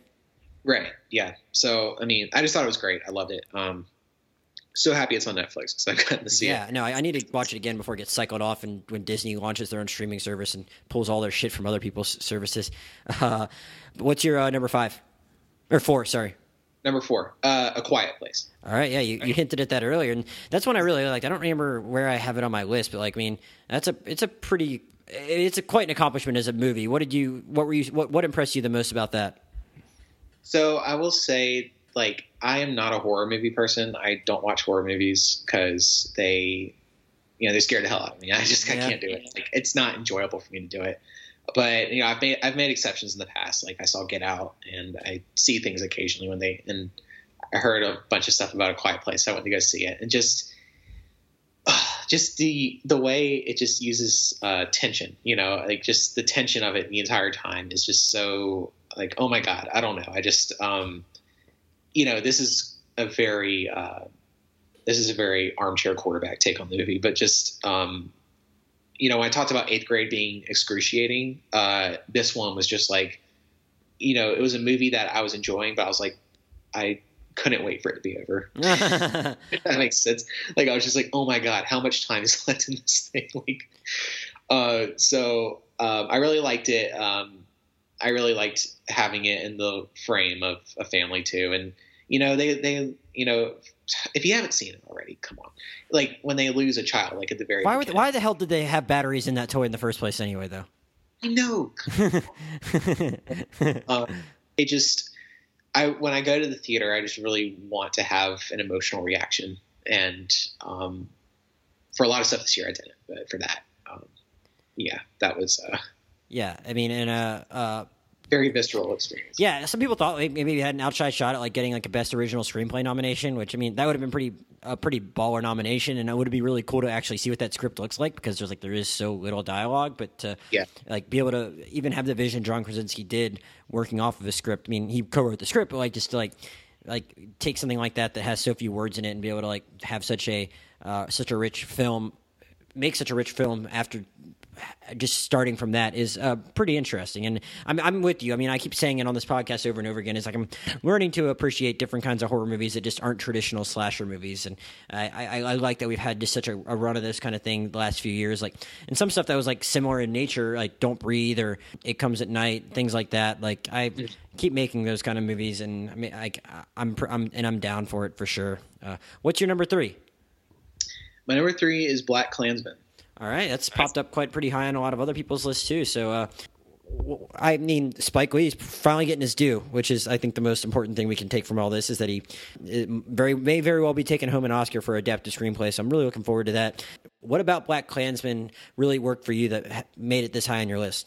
It's incredibly relevant, but it also shows you something completely new. I feel like with a lot of movies about racism, at least in my viewing experience and what I know um, about you know mainstream Hollywood stuff coming out, we don't really deal with the Klan a whole bunch, you know, and it's That's a good Just- point. I mean, I haven't even really thought of it in those terms. But like, when was the last time like the Klan featured prominently in a movie? yeah, like I mean, uh, I mean, I think of like Oh Brother Where Art Thou, but that's obviously totally Yeah, there's like a there's like a joke, I guess, and there's like that j- funny scene with Jonah Hill and Django Unchained. Yeah. But like, I can't think of a lot of others. yeah this i mean it's incredibly relevant and it it touches on like an incredible like true story you know i mean these are all based on a true story how much of it Mhm. you know i mean like put that caveat thrown in there but like you know it takes like a completely unique window into a situation that i feel like mainstream were afraid to talk about that you know as recently as the 70s and 80s the kkk was you know a huge huge um, terrorism problem here at home and Mhm. like i mean that stuff probably certainly still goes on now to a certain degree um, thankfully i haven't been exposed to it that much but Yeah. You know I, it's just it's an incredibly relevant movie especially in the wake of charlottesville which you know is obviously included um, in the epilogue there. But um, yeah that was just that was just a really powerful movie for me. And um, i love john david washington. He's so good in it. Yeah, I was hoping he'd get an Oscar nomination too. Uh, Adam Driver was Adam Driver's was deserved too, though. I mean, that, I connected to that performance as like a as like a Jewish person that maybe doesn't have to think about being Jewish all that often, but then you see certain things going on, and then you're confronted with it, and they they both did a really good job, though. Yeah. yeah it's a movie i I wish I, I wish more people would see. I think out of I think out of everything I've seen this year, especially someone um, you know me being from Georgia, you know, um, in a part of the country where a lot of people maybe aren't, you know, as loving as they should be. I would really appreciate people being able to see that movie and just seeing how, you know, nasty some of the worst of us are, and like that we can aspire to be better. Yeah, I mean, I mean, some people might have been critical of it for like not not being like as subtle as it could have been, but like that's not really Spike's forte, and I I think it was worth it to put the uh, Charlottesville footage at the end. I mean, that like you can't we can't be confronted by that stuff too much because like it, we need to, we need to understand that like we have a lot of work to do like in race relations and the more people can be forced to like have to reconcile with that is a good thing and uh, good on spike for accomplishing that with the movie but like making it still making a very entertaining movie nonetheless that is also funny at parts and somehow manages to, to be a lot of things at once he sticks his arm arms around david duke in the photo yeah i mean oh God, yeah, that was that was hilarious. Um, uh, what's your number two movie of the year? Um, my number two movie of the year is Vice. Ah, okay, so that is a very divisive uh, movie. I, you know, and I, I, I think I felt, despite the fact that it's very divisive, I think I felt kind of somewhere in the middle on it. So uh, I definitely found a lot to like in it, and maybe other stuff I uh, could it could have done better. So uh, how, how did it do so much for you? Uh, I feel like it would have been very easy to make a sort of straightforward biopic of Dick Cheney. You know, like mm-hmm. you could have just done the traditional A to B to C thing that we always get.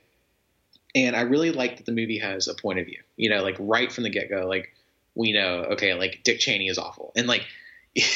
I mean, that's obviously my opinion and opinion shared by other people, you know, but I really liked that the movie had a strong point of view and that it used so many uh, different like non-traditional uh, methods of filmmaking to really communicate. So, were, were, were, you a big fan of The Big Short? You you kind of like knew you appreciated that kind of thing, or? Yeah, I liked The Big Short. I liked this better than The Big Short mm-hmm. actually, um, because uh, yeah, I can't remember exactly uh, specifics of The Big Short, but um, yeah, I did like this better than The Big Short because. I mean, I don't know. Like, I just I think of I think of things in this movie that just excited me, things that like uh, cutting the credits in the middle with a fake ending. That was funny. That, that, was brilliant. It was funny. Like it had something to say. Um, when uh, Dick and Lynne are talking about him accepting the vice presidential role, to have them recite actual Shakespeare, like I just think that's a very like inspired choice. Something that's very creative and gets to the emotion of something without you know like that's a scene that you could read without you know having to know like the context, the the exact content of what they're saying. You know, like it's yeah emotional thing. Yeah, I like your point about like the um, the mid credits thing actually like being really like interesting in its own right because like uh and having a point to it because I kind of just thought at first I was kind of like oh it's just a funny thing to laugh at uh, just the way they put that in there and that's a very unique thing for a movie to do. But at the same time it's like there are a lot of people like that that could just like make a shit ton of money and never go back into public service and like advocate for harmful policies you know? Uh, we're, we're we're about to uh, in six years, we will have had like 14 years of Rick Scott in our lives as someone serving in very high office on behalf of the state of Florida. And that guy made a ton of money in the private sector. And he's like, wants to keep coming back for more. It's like, man, like, can't you just like go live on a lake somewhere? You know? Yeah, right. Exactly. and it was a kind of a funny, uh, way to make that point where so many guys like make so much money and instead of like enjoying it they're like oh now i can afford to go make $150000 a year as a politician and like advocate for really bad things. Yeah. Uh, and this movie, like BlacKkKlansman, also felt incredibly relevant to me when I liked that uh, McKay focused on the unitary executive theory, like where that is just such it was such a dangerous precedent set, and now considering who we have in the White House, uh, not to get too political, but like um, you know, it's an incredibly relevant thing. Like no, and now I mean, I mean, it's even just since the movie got released, it's even more important because Trump has declared a national emergency, and like that could end up going to the Supreme Court, and like all, some of the justices there uh, are uh, might be a pretty big fan of that theory. You know? Yeah, um, exactly. So I mean, just overall, it felt incredibly relevant. I like how they, how interestingly it was chosen. Uh, McKay chose to tell that story um, especially where Dick Cheney like breaks the fourth wall and makes the case for himself at the end of the movie. And I was just like, okay. um, and then one more thing, one of my favorite scenes of the year uh, is him with W when W is eating the chicken wings because Yeah, they spoiled it in the credits. I wish they hadn't done that. Like, that is, that is a great scene. Or Where- not the credits in the trailer. Sorry. yeah, like well, one of my favorite things is because you know they they cut it with the the fishing metaphor, right? And then um, the shot where like they get like the hook and then like it's the piece of chicken hanging off his lip. I'm like, oh my god, like, like, that is. I mean, that's just so. That's so. I mean, like. I mean, sure, it's a little on the nose, but damn, like it was just really impressive and cool, and um, I really took that a lot. So, yeah. All right. You, you already spoiled your number one earlier, but you can go ahead and say it again for the listeners. All right, my number one movie of the year is Spider-Man Into the Spider-Verse. Yeah, I'm gonna. I'm just gonna let you uh, vamp on this for as long as you want because I already talked about it a few times at this point because it's gonna end up being pretty high on our aggregate list because it's popped up a lot. So, uh, as someone that is uh, a very big fan of animated films, uh, and we've already talked about a few different animated films on this podcast and how man like they're finding. I, I think we remember talking on the Wreck-It Ralph podcast about how like we were impressed by its representation of the internet, and we were like, oh well, you know, Coco had its own city that looked really cool, and Zootopia did this, and I think we're like, man, they've really finding ways to just like push the medium visually and. I, I, I didn't really know there'd be another one to do it so quickly, you know, and that's one of the more impressive things about the movie. So, um, was it the visuals, was it the story, or just all of the above that worked for you about Spider-Man and the Spider-Verse? Uh, Spider-Man Into the Spider-Verse was a great story that uh, was enhanced by the way it was brought to you. You know, it would have been very easy for them to just tell like a pretty rote, basic story um, and done all the cool stuff, but none of the cool stuff matters if uh, if what's at the heart of it isn't good. You know, like it's got to have a good story, or else it's all just you know noise. And the fact that they were able to really bring together all these different worlds and to convey it in such a visually interesting and visually like you know stimulating way was really incredible. I mean, you look at the history of animation and like these big uh, benchmark watershed moments. You know, like Snow White and Seven Dwarfs, first full length feature. You know, and then you look at some of the stuff that Disney did in like the 50s and then going into the, the 90s with the Little Mermaid and Beauty and the Beast and really uh, changing the way the camera works in the animation to uh, computer animation with Toy Story and Shrek, and then now this, you know, where you just take something completely different. You know, it's it's funny, like so many animated features. I feel like now try to kind of copy that Disney template, where it's like, okay, we're going to tell the big adventure story, we're going to put a few songs in there. You know, Right. a lot of other studios are trying to do that right now. But I really am glad, especially coming off the Emoji Movie, which was something that you know was you know not very good, into like Spider-Man into the Spider-Verse, which is just something that decides to do something new with it. You know, it was just so refreshing, so exciting, so. I mean, it just opens so many doors for what animation can be. You know, like I feel like a lot of times with animation, we're especially with computer technology, um, computer animation, CG, how good it's become at showing things in real life. How many movies use VFX now? You know, live live action movies use VFX. Yeah. That fully embrace animation as its own art form and to do it with a great story too. Um, the movie's hilarious. I love it. Um, I love the whole ideology of anyone can be behind the mask, especially like, you know, with so many of our superheroes just mostly being white dudes, you know? I mean, like yeah. the fact that anybody could be behind the mask, there's different Spider-Mans, like, you know, I don't know. It was just, it was a movie that excited me. It gave me a lot of optimism about what animation can be as someone who loves um, animated films. And uh, yeah, far and away, just my best theater experience of the year. So Wow. High praise. I'm uh, curious to see like where it, if it shows up again. I got a few more of these to record, and uh, yeah, I think it'll end up being in the the rewinds top ten for the year probably. So, uh, it, it, but I'm sure they're more excited about the Oscar that they're probably going to hopefully be accepting in a couple weeks. I don't know. I mean, you know, it seems like it, it won the gold. I think it won the Golden Globe, and um, it uh one BAFTA. yeah, it's it's it's high praise. It just, it, I mean, you know, it's like it seems, still seems like the kind of thing like the Oscars could like screw up because because it's like superhero-y and but like Ugh, but, but not but, but also not Pixar. Um, so we'll see. Justice in the movie world. Yeah. Spider Verse, the Oscar, please. Yeah, Like, I know. I, I really want Lord and Miller to be able to be on an Oscar stage. It'd be like super cool. So we'll see. But uh, Joe, thanks for doing this. I appreciate you uh, recapping uh, your year in movies with me and everyone else. Stay tuned for the next list. All right, and we're back, and now I'm happy to be joined by my friend Graham Hall to talk about his top 10 movies of the year. Graham's joined us on a bunch of our episodes thus far, most recently uh, being a guest on our podcast about Glass, the first movie of 2019. Graham, how's it going? Josh, always good to be here. I am nearly positive Glass will not make my top 10 for 2019. No spoilers. Yeah, anyone, not, not a shocker to anyone that tuned into that one. But uh, just quickly before I jump into your list, do you have any, as you were looking through compiling your list, did you have any big picture thoughts on the year of 2018? I'm giving everyone else a chance to reflect and see if you saw any common threads or themes as you looked over the movies that you saw.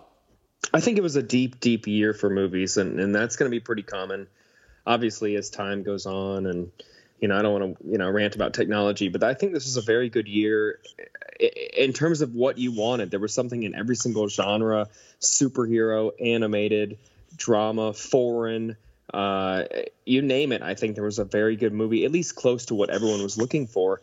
Um, and, I don't think you can say that about every single year.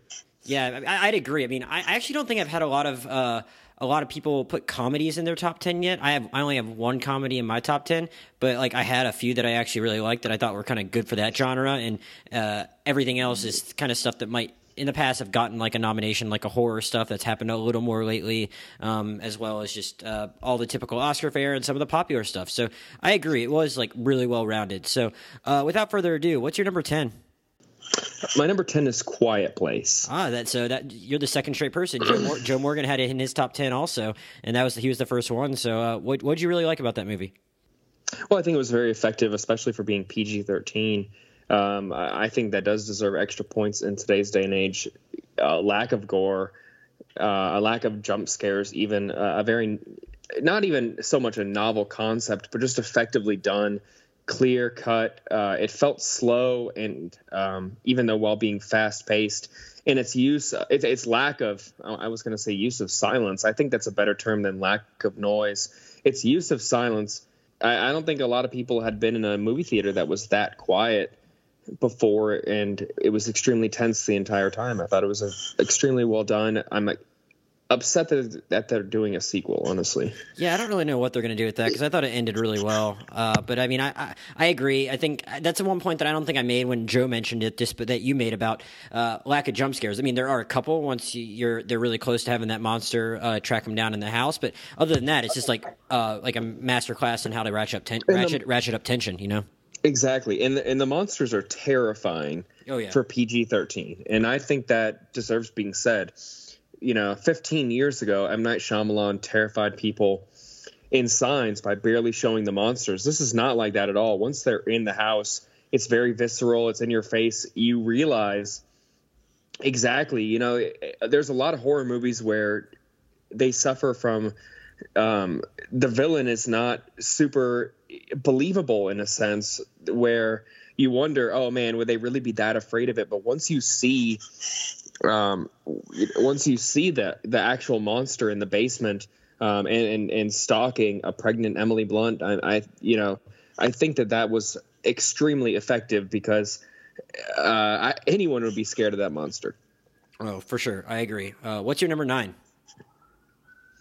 Green Book, and and you know I'll admit I didn't see it in you know 2018, so I had to go back and think about it. Um, and you know despite all the controversy that came out after the movie, I think it was extremely effective. I think that Mahershala Ali is, you know, you have to praise him. Viggo Mortensen was great in his role. I, I think that you have to knock it for believability. Um, there's a, there's well, it's a, a true story, but that, I mean that's part of the controversy though is that stuff was changed. It's know? not a yeah, it's not a super true story, and you know I, I don't I don't know. I, I understand the praise for it. I understand the it, why people don't like it. I personally do like it. I'm also in the crowd that thinks Crash is a really, really good movie and deserving of Best Picture. So take everything what I say with a grain of salt. But I, I think that it was extremely effective, and, and and I liked Green Book. It could be a lot worse, and I don't know. It was it was good. It was good. It could have been a lot more cliche than it was. Yeah, and I, I I, anyone can go back and listen to the podcast. I did it with my friends uh, Josh and Daniel on it. I mean, I it's one where I left the theater feeling like very good, and I really enjoyed it. And then I've just kind of had to reconcile that does have some problematic aspects of it, and it's like how do you kind of reconcile those things? Whether the fact that it's a it's a story about race told from a pretty white perspective, they didn't really consult Dr. Shirley's family, and um, at the and, and at the same time, like there's uh, other parts just like within the movie about you know Dr. Shirley's like psyche, and if that if they go about that in the right way, because you have his family criticizing him, saying he actually was close to being a, a, close family man, and he actually wasn't that disconnected from the black community, and did it address all those things the right way. But at the same time, like I, I, I did th- I did leave it thinking his priorities were like in the right place, even if I can kind of recognize the criticism people had with the storytelling. And it's just a it's a unique experience to have to like leave a movie. I had a great experience seeing it with my family, and then I kind of read everything else that everyone said. And like you said, it's easy to recognize like all the criticisms as being totally valid, but also kind of see what it did right at the same time, you know? Yeah, it's it's a gray area. Not everything has to be perfectly clear. I think that there's a you know a movie that does a lot of things right, and, and like you said, it, it's through a very white lens, and that's not the probably the best method to tell Dr. Shirley's story. But I th- still think that it's 80% successful um, and it would have been hard to capture the story perfectly or, or the true story or whatever it is. And, and that's just uh, that's usually a, a, typical hollywood consequence. So i was not sh- shocked by that at all. Right. All right. Well what, what is your number uh, eight movie of the year? It was actually it's actually not a movie quote unquote. It's a movie that you and i uh, did a podcast on. Ah.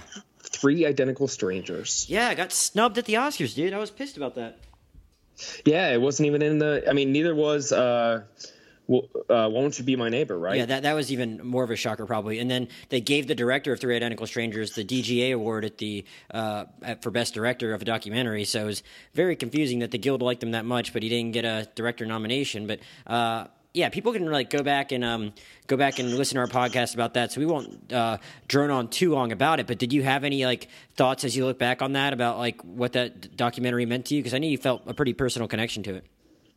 No, I, st- I still do uh, feel one, and I, I think it's a, a, very universal story about nurture and, and, and the more you know, I do think about it in day to day life. Uh, I recognize the importance of nurture, and I don't know if I can say that I did before that movie, and that's why we love movies so much. Is is what you know they can leave with you often, and what they can teach you, whatever you want to call it. And and that one was one that deeply resonated with me, and I'm still thinking about it. You know, I would even say weekly.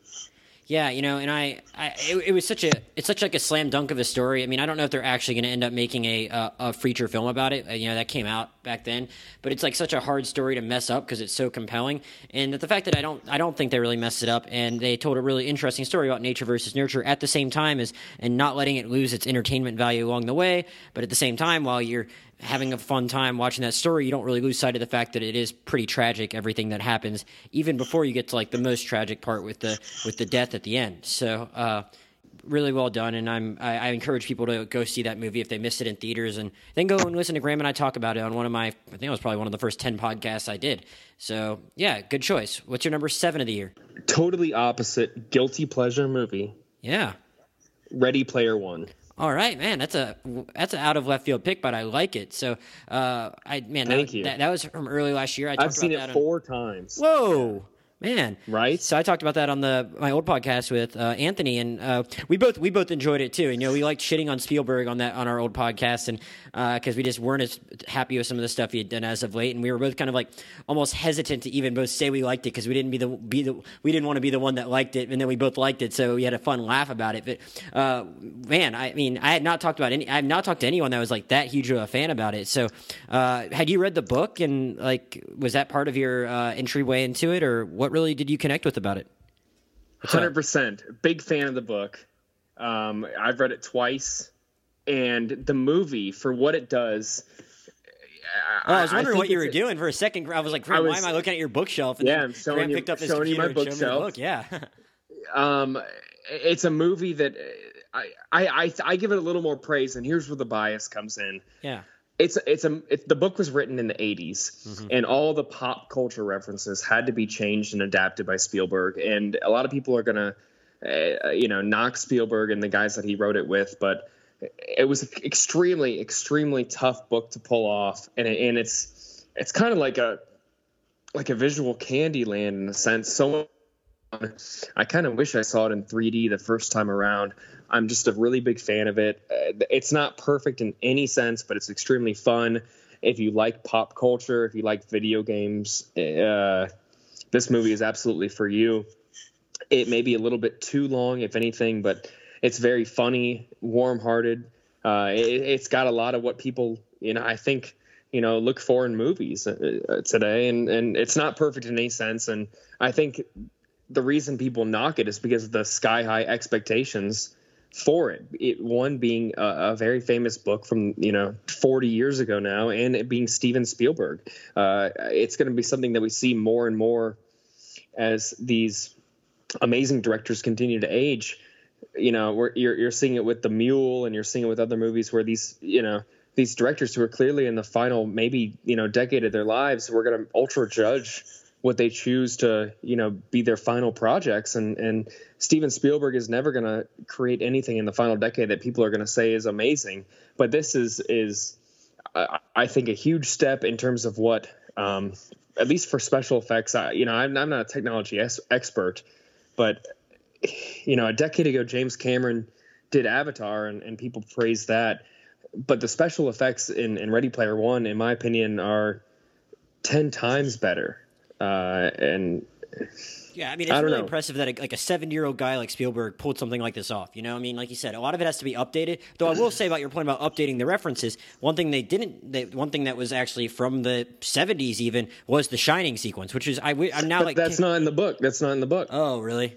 It's on the book. No, that's brand new. That's that's why it's so genius. That's such a risk. And how perfect was that homage to The Shining? Yeah, I wish I, mean, I, put, I, I forgot to talk mention. I, I, forgot to mention it when I did best scenes in the awards podcast, and now I'm kicking myself because that was pretty. That's a great scene, yeah. right? And that's that's totally created by Spielberg and and the writing team, obviously, because that's not in the book at all.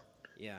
No, it's really impressive. Like it was super entertaining, like you said. I can see why it rewarded you on re-watches, and at the same time, like it, it gets to be really entertaining. But you know, it makes you really think about like what it's trying to say about how we consume pop culture and whether or not we're just recycling the same shit over and over again and just using the same intellectual property over and over again. And uh, also makes you look inward a little bit about fanboy culture. And Spielberg himself is obviously looking inward a little bit because he had a big part in cultivating a lot of that kind of stuff. That's been somewhat toxic, and the movie kind of grapples with that also. It's like it, it, accomplishes a lot. Like you said, it it is maybe a little long, but it does accomplish a lot with its runtime. So, I, I would say a common thread in all Spielberg's movies is the questioning of existentialism and and you know life, and and we've seen even you know with AI, artificial intelligence.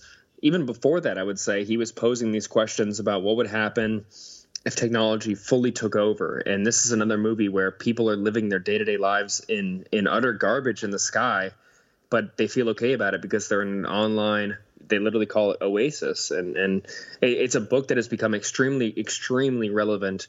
And it's up there probably with catcher in the rye or at least getting up there because people are recognizing that it's more culturally relevant you know 35 years later than it was even at the time. What what the catcher in the rye you know did for i would come i would say commenting on depression and and you know what what a teenager could go through and bigger signs like that mental health whatever whatever motifs you want to talk about.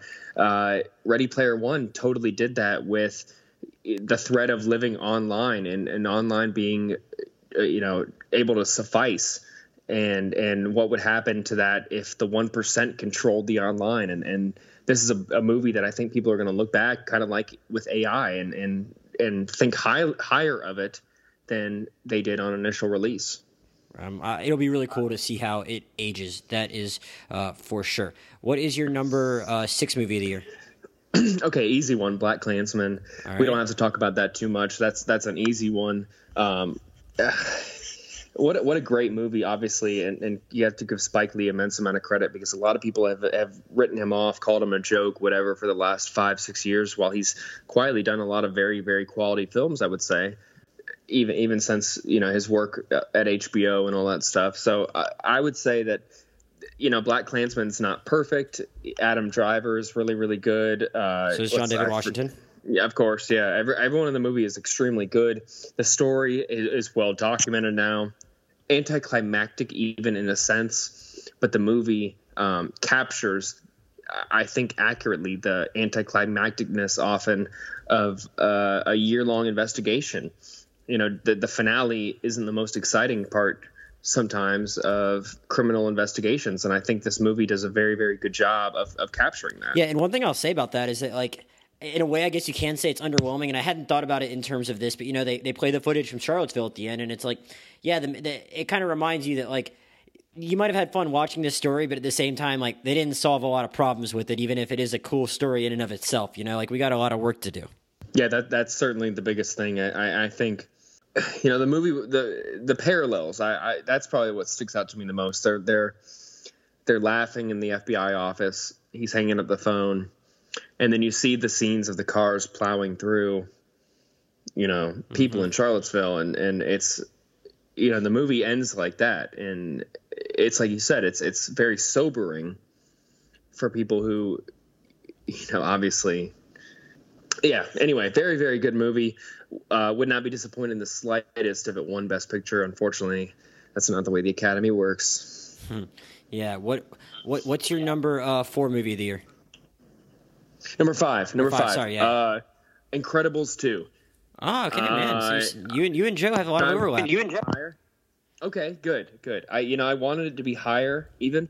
Um, it's not perfect. It's not better than Incredibles one. Anyone who says that is is only saying that because they're loving how much it got close to living up to the immense amount of hype. I mean, Toy Story 2 came out what, 8 years after Toy Story 1. We're talking twice that time. More yeah. than no, no, we're talking. I yeah, think, I think Toy Story years. Toy Story is like ninety four. It was like five years between the, the first two, and then like okay. ten years between two and three.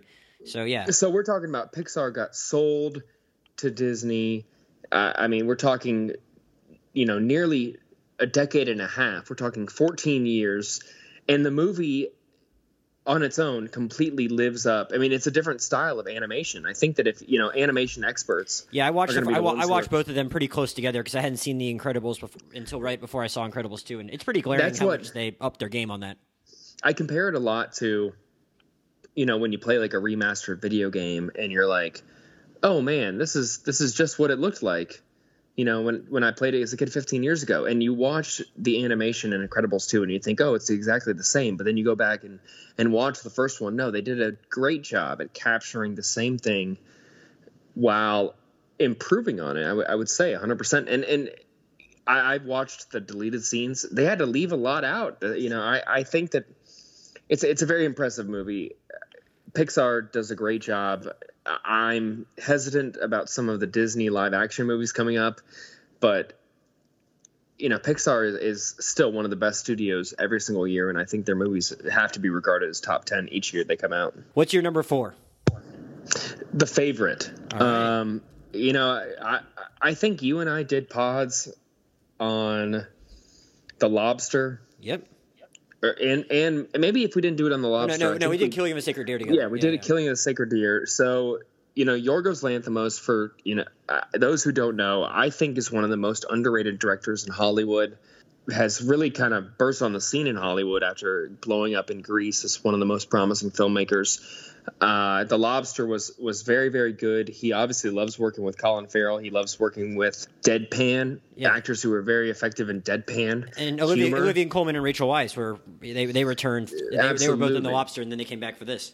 That's right. That's right. And and so I think that you're seeing him develop a kind of a, a Wes Anderson type cult of people. His own repertory company. With.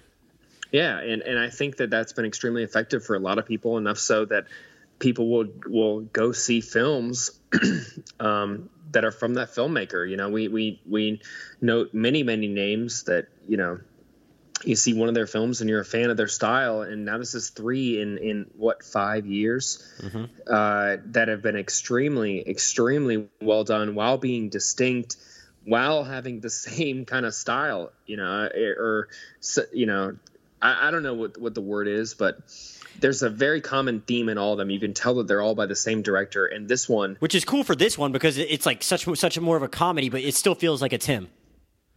And I and I feel even bad commenting so much on him. I'm just a fan of him.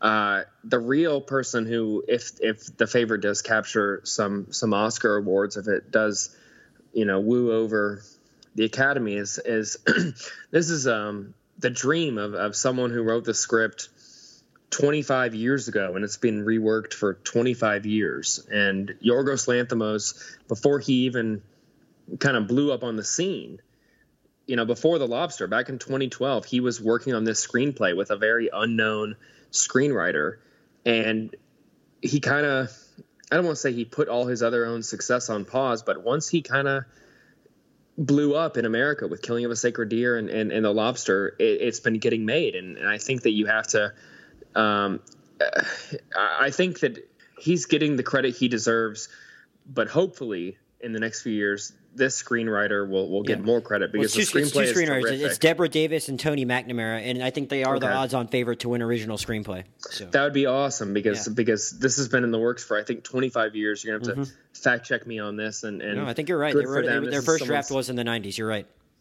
This is their life project, and and I have to you have to give them a lot of credit. Last year, I loved Phantom Thread. This gave me a lot, a lot, a lot of Phantom Thread vibes I don't know how many people are comparing the two movies. They're totally different, obviously, but they're you know they're 1800s off deadpan humor in a way is is very very similar, and we'll have to see how it appeals to the Academy. I, I, I actually think that uh, Phantom Thread was in the 20th century, just like early 20th century, because I remember there's a car in it. But but I mean, that's I, right. I agree. They're I mean they're both period pieces, and uh, both like probably both received costume nominate drama. Both might be the Oscar winner for best costume because I think Phantom Thread unsurprisingly won costume. Uh, so no, yeah, and I, the one thing I'll say about Yorgos because I I think I probably said it when we did the Killing with the Sacred Deer pod, but like uh, Lobster and Killing of a Sacred Deer, I both I like the first half better than the second half, and I actually thought Dogtooth was like a more complete movie, but at the same time not as not that rewatchable because it's just so out there and tough tough to watch and uncomfortable at parts. But like here, it was like definitely like the most complete Yorgos film yet. I'm regretting not having it in my top ten. It's like 12 for me, and like as as other people have talked about it, as I've done this podcast, like I'm now like regretting it. And now I feel retroactively really bad about not having it in my top ten. Uh, but you're confirming how good of a year it is. I mean, I oh, think there yeah, are for sure. Uh, there are movies that are in my top 15 that I regret leaving out. And, and yeah, I got Roma. Sure and, Roma in the. I have Roma in the. That's one. Yeah, I have Roma in the favorite on the outside looking in. I feel like awful about it, but I guess like you're right. It speaks to the year in movies. Uh, so yeah, what's yep. your what's your number three? So you said when I was talking about there's something for everyone. You even said there's some comedies that are really good. Yeah. Eighth grade, number three. Ah, okay. I, I I see eighth grade as a horror movie more than a comedy, but uh, okay, okay, okay. That's fair. That's but, fair. I mean, it's, it's a it's a it's a deep commentary, and I think you and I are still we would count ourselves in the the generation that grew up with with social media, but not middle school. That's a crucial distinction, I think. I mean, I, I, I had MySpace in middle school. Oh, look at you, and, Mr. Cool. I mean, I wasn't. I, I didn't have I didn't have an iPhone. That's that's a, the right. That's the bigger Snapchat thing. Yeah. And have yep. Facebook on my iPhone. I, I, you know, when you had your phone out in class, they would take it away from you. Right. Uh, it, it's clear that in this movie, you know, it's a different day and age. Kids can have their phones out, talking, Snapchatting. Mm-hmm. I mean, the the amount of social judgment, public commentary tools at their at their fingertips are.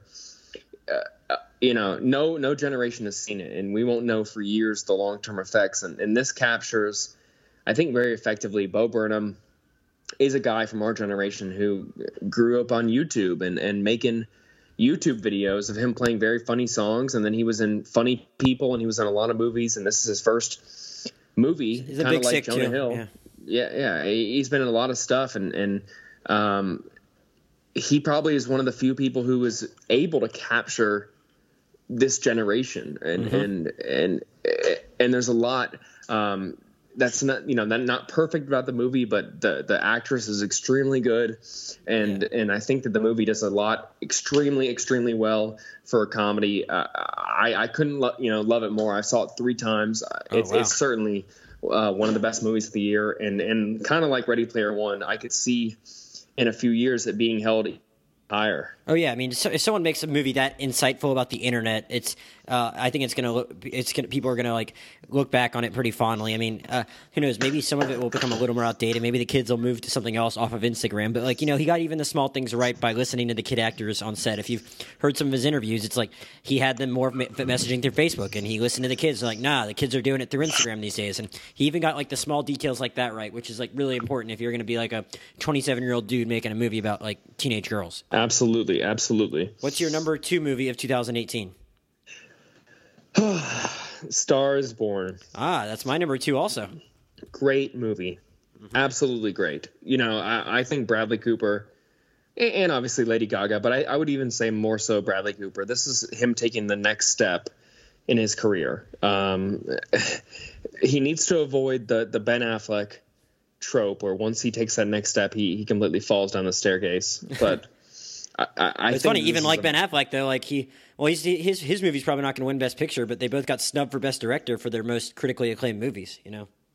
Yeah, which is crazy because the amount of work that Bradley Cooper put in to, you know, we often kind of criticize remakes, but if you're remake a, remaking a movie that people uh, hold in high regard already and has been remade twice, I think, if you if you make it, if you find a way to make it better, I think that you have to judge that extremely high. And uh, uh, you know, I haven't seen the originals, but by all accounts, this is this is better. You know, I know that when I saw it, I cried in the theater. Not ashamed to admit it. It's, it's, the, it's the one uh, movie from last year I saw three times in the theater, which just tells you how good it is. Wow. If it's that rewatchable. See, I only yeah. saw it twice. Yeah. And, and well, I, went, I, went, back and, and, saw it in IMAX oof. when they put it back in, in the IMAX right next to my apartment because uh, I just wanted to have that wow. experience. Yeah. That's wild because I mean I, I can't imagine being around a lot of other people. And I, I saw it once in theaters and once at home, and, and after that one time in theaters, I didn't want to. Man, such a such a softy, Graham. Again, You're such a softy. I am, man. I, I, I do cry all the time. I mean, I'm I'm not gonna lie. Movies definitely get to me all the time.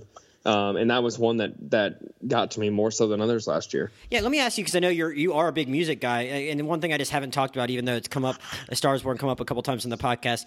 I can't disagree with anyone that says the first half of the movie is better. It's, I mean, but I think people are like conflating like like better with fun at the same time. It's like I think the whole movie's really good. The first half is probably more fun, but I still really like the second half. If there is like one legit criticism of the second half, I'd say who knows, maybe the movie didn't have like the most clear point of view on exactly what it was trying to say about the kind of pop music Ally ended up making. Where did you come down on that as to like whether or not they were trying to say pop music's bad or the music she was making was bad? Uh, did you have thoughts on at least the movie's attitudes towards that style of music as opposed to what she was doing earlier in the movie?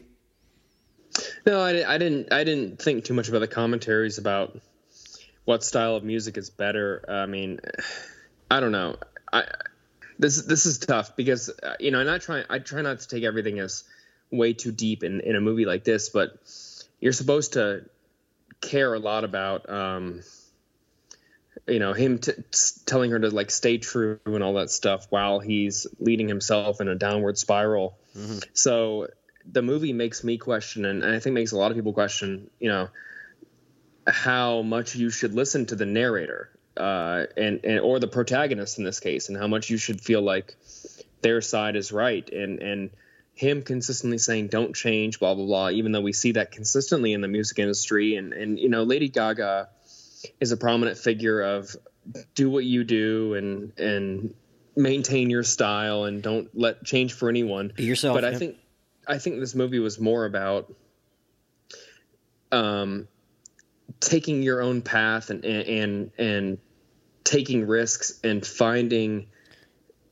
through trial and error who you should trust and who you should listen to and what you value because it's a very very complex uh, i think issue. And, and I, I don't think that there's one right question or it's making one statement one way or the other but I think it does make you question um, how much you should value other people's input. And also, um, especially when it's someone that's inspired you so much uh, throughout your, or I mean, other people's input maybe in the way that like uh, a slimy record producer is telling you to be one way, but also when someone's meant so much to you in your life, as Jackson does to Ally, uh, how how you deal with that when that person is clearly at a different point in their life while you are clearly finding yourself at the same time, you know, and it really is. It, the yep. movie really makes you feel a certain way about that, which is really impressive for a, a first time director to be able to have such a like a nuanced take on an on an issue like that and really make it come through. Definitely, definitely. So, what's your uh, number one movie of 2018?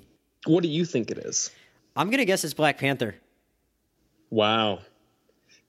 Was I right? No. No? Nope. Oh Nope. man. Uh, God damn! I thought we were gonna have the same top two. Uh, what, what else did we not talk about yet? I don't know. What? what okay. I, Spider-Man into the oh Spider-Verse. Oh shoot, dude! You're like the you're the you're the you you and Joe Morgan both had that number one. Wow, dude. Yeah. Okay, perfectly recreates what what it feels like to read a comic book and to sit there for three hours and read a comic book all the way through with your face in the fucking page. Well, also Sorry, didn't mean to recreates what it, that word. no, we- but we, have the explicit tag. I'll say also recreates what it feels like to look at a comic book because it's pretty uh, innovative in just how it looks for an animated movie. but it's updated. It's like that comic book, you know, was written uh, extremely effective. The the animation is distinct. It's it's not a retread. There's a reason it's so highly regarded. I ha- had enormous expectations going in and, and absolutely loved it. I, I'm going to see it again. I've only seen it once, but I've read a lot about it, and it's clearly I left the movie being like, okay, that was the best movie I saw last year. Did you come away thinking it was the best superhero movie you'd ever seen? Because I've had a, my my guest, my friend Maya, who did that podcast with me, said it was the best superhero movie she'd ever seen. Yep, Wow, agreed. damn. So aside from just being able to create that comic book vibe so effortlessly, what did you really connect with about the story? Because it is pretty a pretty unique story for just compared to other superhero movies we've gotten recently. Well, there's obviously a lot of familiar tropes, and, and that's to be expected. But it it is very very original. Um, I think the best message. How do I say this the right way? Is that one failure is normal.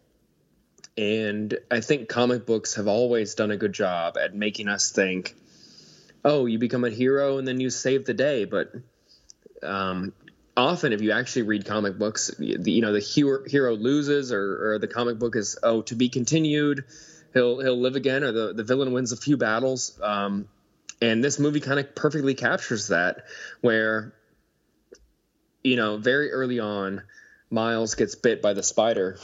Mm-hmm. And you know the the typical comic book trope or the marvel you know typical line is okay now he is spider-man. Mm-hmm. I mean yeah he has to go through this trial and error process to figure it all out but he's going to become spider-man. And this movie does a very good job at making you believe that or, or creating that sense of mystery about whether he would actually pan out i, I, I, I would say um, the story was extremely well done. The music was very good. The animation uh, the voice acting you know it had a lot of famous people in there. Um, I, I would say in the last five years between the lego movies and, and like i kind of said even with ready player one I, I would say the last five years we've got the best visual effects movies if not animation movies because this is not just an animation movie there's clearly Oh, for sure. com- computer generated visual effects, whatever you want to call it. But in the last five years, we've had some amazing movies, and this is one of the best ones. Well, man, I think because you know, I, as I've already explained to a couple people, we're gonna have like an aggregate top ten where I'm gonna kind of add up and weight everyone's uh, picks by points. You know, like ten points for first place, nine for second, and so forth. And man, I think that might end up being at the near the top of the rewinds uh, top ten for the year. So it's really interesting to hear that. Where's it for you? Uh, it was 17. But I mean, I saw 130 movies last year, so it's like, I mean, that, that's, That's there's, fair. There's, I, there's, no a lot shame I did not see. Everyone, that's a tag. I did not see Vice. I did not see. There's a lot I did not see. Did you get the Did you get the Beale Street yet? not yet. Yeah, no shame in that. Well, I know it was not. Unfortunately, it was not out in theaters for very long. Annapurna kind of screwed up the release, and so yeah. I mean, that was the thing. Like I had Be- like Beale Street was nine, and I had Roma eleven, and the favorite twelve, and uh, BlacKkKlansman sixteen, and Spider Verse seventeen. So it's like I have a lot of stuff like bunched up at the top, but I actually have like four things on my top ten that no one has said yet either. So I'm curious to see what'll pop up in the last one as well. But uh, Graham, I appreciate you being so generous with your time, and I look forward to hopefully talking with about a few of 2019's best movies with you as well. And uh, hope to talk to you again soon. Thanks, man. Looking forward to it. Always a pleasure to join you. Everyone out there, stay classy. All right, stay tuned for the next list, people. And we're back. Now I'm joined for the final top 10 of the top 10 of the year rewind podcast. And I am joined by my friend Josh Brown, who's been on quite a few of the podcasts to date, most recently for The Mule and Welcome to Marwen. Who knows? Maybe one of those will show up in his top 10. Josh, how's it going? They do. They do. One of them does. One of them does. All right, you'll have My to, number uh, 10. It's my number 10. Before we jump into your top 10, Josh, I've been getting, giving everyone a chance to give a quick big picture thoughts on the year in 2018. So, as you were making your list and you went back, did you have any quick thoughts about the year in 2018 compared to what came before it that you wanted to share? Yeah, so like when you go back to like 2017, I think 2017 will actually go down as like a memorable movie year. Like if you just look at the best picture nominees from that year and contrast it from this year, where like that year had Get Out, it had Phantom Thread, it had Lady Bird, um, Call had your name. yeah, Shape of Water, at Dunkirk, and then if you think about that year as a whole, it had it, it had Baby Driver, it had it had like another like big block, Wonder Woman. There you Mhm. go. Like it had a lot of memorable movies. Even even if you didn't love some of those films, it had a lot of memorable movies. This year, I think there's a lot of uh, there's far less movies I disliked from this year. Uh, I saw a hundred films, which I think is a kind of record for me because usually I'm in that 80 to 90 range. Right. Um, but I don't think there's as many movies I loved as last year. Um, I think there are fewer in the best picture lineup that people are. There, there are more in the best picture lineup that people are angry about between Green Book, uh, Vice, and Right. Bohemian Rhapsody. No one was that upset about most of what got nominated last year, besides maybe like thinking Darkest Hour was kind of boring. You know. yeah, yeah, yeah. No, like I think this might be one of the worst Best Picture lineups, uh, like in the past like decade.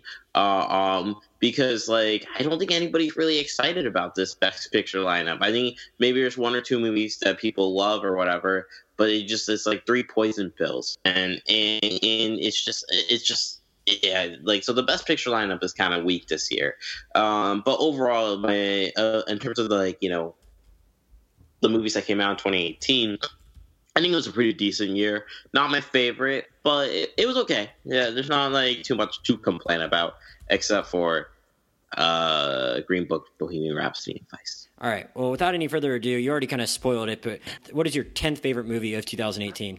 Okay, so um, my number ten of the year, and I'm probably the only person in this world who has this movie on their top Aside 10. from like the nine other people on Letterboxd that gave it a four and a half or a five. Marvel. Um, I had a lot of fun with it. It was an eccentric film. It was anything. It was not. Uh, I think you might agree with this. It was unlike anything you saw last year. Yeah, that's a great note to leave it on. If anyone wants to get more of your thoughts, they can go to our podcast on it. But this podcast is over three hours long, so we're not devoting any more time to Welcome to Marwen. What is your number nine? My number nine. This is another. Again, this is another one where I'm probably the only one that has this in the top ten. But actually, you like this movie, Instant Family. This movie Yeah. really resonated with me. Why? Okay, so as some of you may know, I'm a teacher now. And so that this movie's about like, you know, raising children, like, you know, the difficulty uh, uh, uh, of children maintaining order. Um, and if you, even though it's about like uh, adopting children, about kids in foster care, if you like switch it and make it about like teaching, the same lessons that the movie is teaching applies. It's a very honest movie when it comes about the difficulty of like you know dealing with children. It doesn't sugarcoat anything. It's honest, and I, I it really it hit me hard. It was Yeah. like a type of movie where I'm like. If I could watch it every day before I go to work, I think I'd probably be better at my job. Yeah, I'm glad. Uh, I'm, I'm glad it made your list because like it's not one that like I. Think, I think I don't remember why. Like I maybe I just went into it without having a plan to do a podcast about it because I had tempered expectations and I I don't know. I really enjoyed it, but for some reason I didn't think to ask you to do a podcast on it because I mean it was probably one of the higher rated movies I had of the year. That it was 21 on my list, which is no shame in that because I saw 120 movies last year. But like I mean I really enjoyed it. I agree with you that I well, basically, I was just saying I hadn't had a chance to talk about it, so I, because of that, I didn't ask to do a podcast. So I was glad it was on your list, but I really enjoyed it too. Because, like you said, it doesn't sugarcoat anything. Uh, on the surface, you maybe go into it thinking it will because it's a Mark Wahlberg movie, and he makes a lot of movies that are probably pretty silly, like Daddy's Home these days, where it's like, oh, it's just going to be kind of whatever, it's there. And it really didn't take any shortcuts. Like it really felt like it really captured the one step forward, two steps back nature of taking in kids that old as foster kids and trying to adopt them. And it was very funny at a lot of points at the same time, but it was very tough at other times and very moving at other times. And it's pretty impressive when a kids movie can be all those things at once. Yeah, it's a great family film. Um, and, and like the cast is fantastic. Rose Byrne is always great, and then Isabela Moner, like uh, she's just like she was in Sicario too. She's great. Oh yeah, we, that was um, the first movie we talked about. Um, yeah. and I, I, don't, I don't even know if we said her name on that podcast. I didn't even think anything about like, oh, she was good in that movie too. But I was just like, yeah, she was there. That was a, there was a girl in that movie, and now she's probably going to blow up because she's going to be in the Dora the Explorer movie. Maybe not yeah. blow up in our demographic, but she's going places for sure yeah, she's gonna be Dora. Um, but yeah, like this movie, it really, it really hit me hard. And I was, and here's the thing: it's a movie where like, like when you go into it and you're telling someone, "Hey, man, instant family." That that that hit me hard. It's like I, it, it, like when I gave it a four point five on Letterboxd, I'm like, am I getting soft with age? um, because this is sort of like you know that type of it's the type of movie where like if someone like older told you, yeah, one of my favorite movies of the year was Instant Family, you'd Im- immediately write off. And maybe the listeners are writing me off on this one. Well, yeah. But... So if anyone's listening that hasn't seen it, uh, even if it looked a little silly on the surface, definitely go check it out if you can get it somewhere on streaming. It's really good. Uh, what's your number eight? Number eight. My number eight of the year is Assassination Nation. Man, that's popped up on a few lists. I think, or at least just maybe Daniel's. Elijah might have mentioned it somewhere else. I can't remember if it made his. So, or what really worked about that for you? It felt like if young Brian De Palma of Carrie and um, Blowout fame made a Purge movie. Hmm. is a very stylish, low budget indie about um, the dangers of social media, uh, especially when it was to younger uh, generation. I think it's kind of like maybe the better version of eighth grade when it did talk about the themes, and it's super stylish and it's a movie of the moment because it really gets into you know mob mentality, trolls, and all this stuff, and the punishing effect, effects it has on society. And, and it's great. It has like a great lead uh, performance by this trans actress in the film, Hari Nef who you might have seen on Transparent, but I hadn't uh, seen her anywhere besides that. Yeah, yeah, she's she's really great in this movie. Um, you know, it, it it's just a very stylish, fun movie. Every scene, it's going for broke. Whether it's uh, through the camera, whether it's through editing. Um, and it, it, like when I first saw the trailer for the movie, I was I was worried that it was going to be uh, um, unbearably smug, and I think a lot of people found it that way. But I thought it was far more sophisticated um, than I had expected uh, when I came out of it. All right. Well, very good. I don't want to add too much more into that because I already talked about it with Daniel. So, what's your number seven? Um, my number seven is BlacKkKlansman. It's the only Best Picture nominee on my list. Interesting. Yes, that's come up a lot. Uh, that's interesting. Your favorite of the Best Picture nominees. So, uh, what did you really like about that, and how did it stack up to other Spike movies for you? Um, right now I'm getting annoyed with the narrative that like, you know, if Spike wins an Oscar for this movie, people are gonna see it as like a career legacy, like his scent of a woman type win or whatever. Oh, that, that, yeah, that's that's unfair. Yeah, and people are saying that this is not top five Spike, or not even top ten Spike, and I think that's bullshit. Okay, five five you could argue because he has a lot of great movies, and it's not yeah. a, it's not a, not an insult to put it at six or something, but ten is really stretching it. Yeah, and like this movie compared to Vice, another historical, another satire about historical events. Like this movie is funny, but it's also powerful and moving. Um, it, it, to me, it's in top five Spike, um, and I really like Spike Lee's career. Um, and just like Spike has something to say and it really and the movie becomes even more relevant with each passing day. We just went through the whole scandals in virginia and it's like the it's like the movie you know like saw ahead and um despite you know commenting on charlottesville which is probably one of the most moving sequences of the year. But there's just so many in that movie. Like i keep playing like the scene with the black students uh, uh listening to the song too late to go back now and and it's just you know it's a very funny movie um and i think it's a it's a i think it's the best directed movie out of the best picture nominees because Spike's personality is in every single frame of it. Is there is there one example of that that you that you think of when you? I mean, I guess you're saying it's in every frame, but can you give like one example of that that really stands out to you? Um, you know, I I think you could talk about like you know the, the you know the contrast between the Black Power and the KK and the Ku Klux Klan watching um, uh, Birth of a Nation and like Spike Lee's commentary on the history of cinema and how it has manipulated us from like Gone with the Wind to Birth of a Nation, like you know, and, and depicting uh, uh, black people and degrading them. And Spike Lee has always been a filmmaker who has been you know, pretty outspoken and, and pretty critical when it comes to this. And so you have his viewpoint coming through, but in a very artistic way. Uh, you're getting his commentary, you're getting his perspective on it in a way that, you know, he's on a soapbox, but it doesn't feel, you know, it, it's preachy, but not in a way that feels uh, uh, smug or uh, unbearable. Yeah, you can also imagine him like just as far as his personality being very excited to make that Stokely Carmichael scene with the idea of like largely white audiences going to see this movie and having to sit through that. yeah, and then like and then the poetry adds to it too, where like you know the artistic flourish he adds is like putting the black students in this portraiture like black background thing, so you see their faces as they're walking. Yeah, it's a great. Uh, yeah, they nominated the wrong white guy from that movie. Uh, you want to Topher Grace? Yeah, like again, Adam Driver's great in the movie, but I think like Topher Grace is that's a genuinely great supporting actor performance. Yeah, I mean, uh, as uh, or uh, my friend Graham just said in the previous segment, he had uh, he had BlacKkKlansman just one spot ahead of you. He, the really for the scene where, um, or, or no, that might have been what Joe said, but the scene where he just like uh, where um, Stallworth puts his arm around him for the picture. Just the jump he has there is like that. Maybe that alone could have gotten him an Oscar nomination. Uh, what's your What's your number six?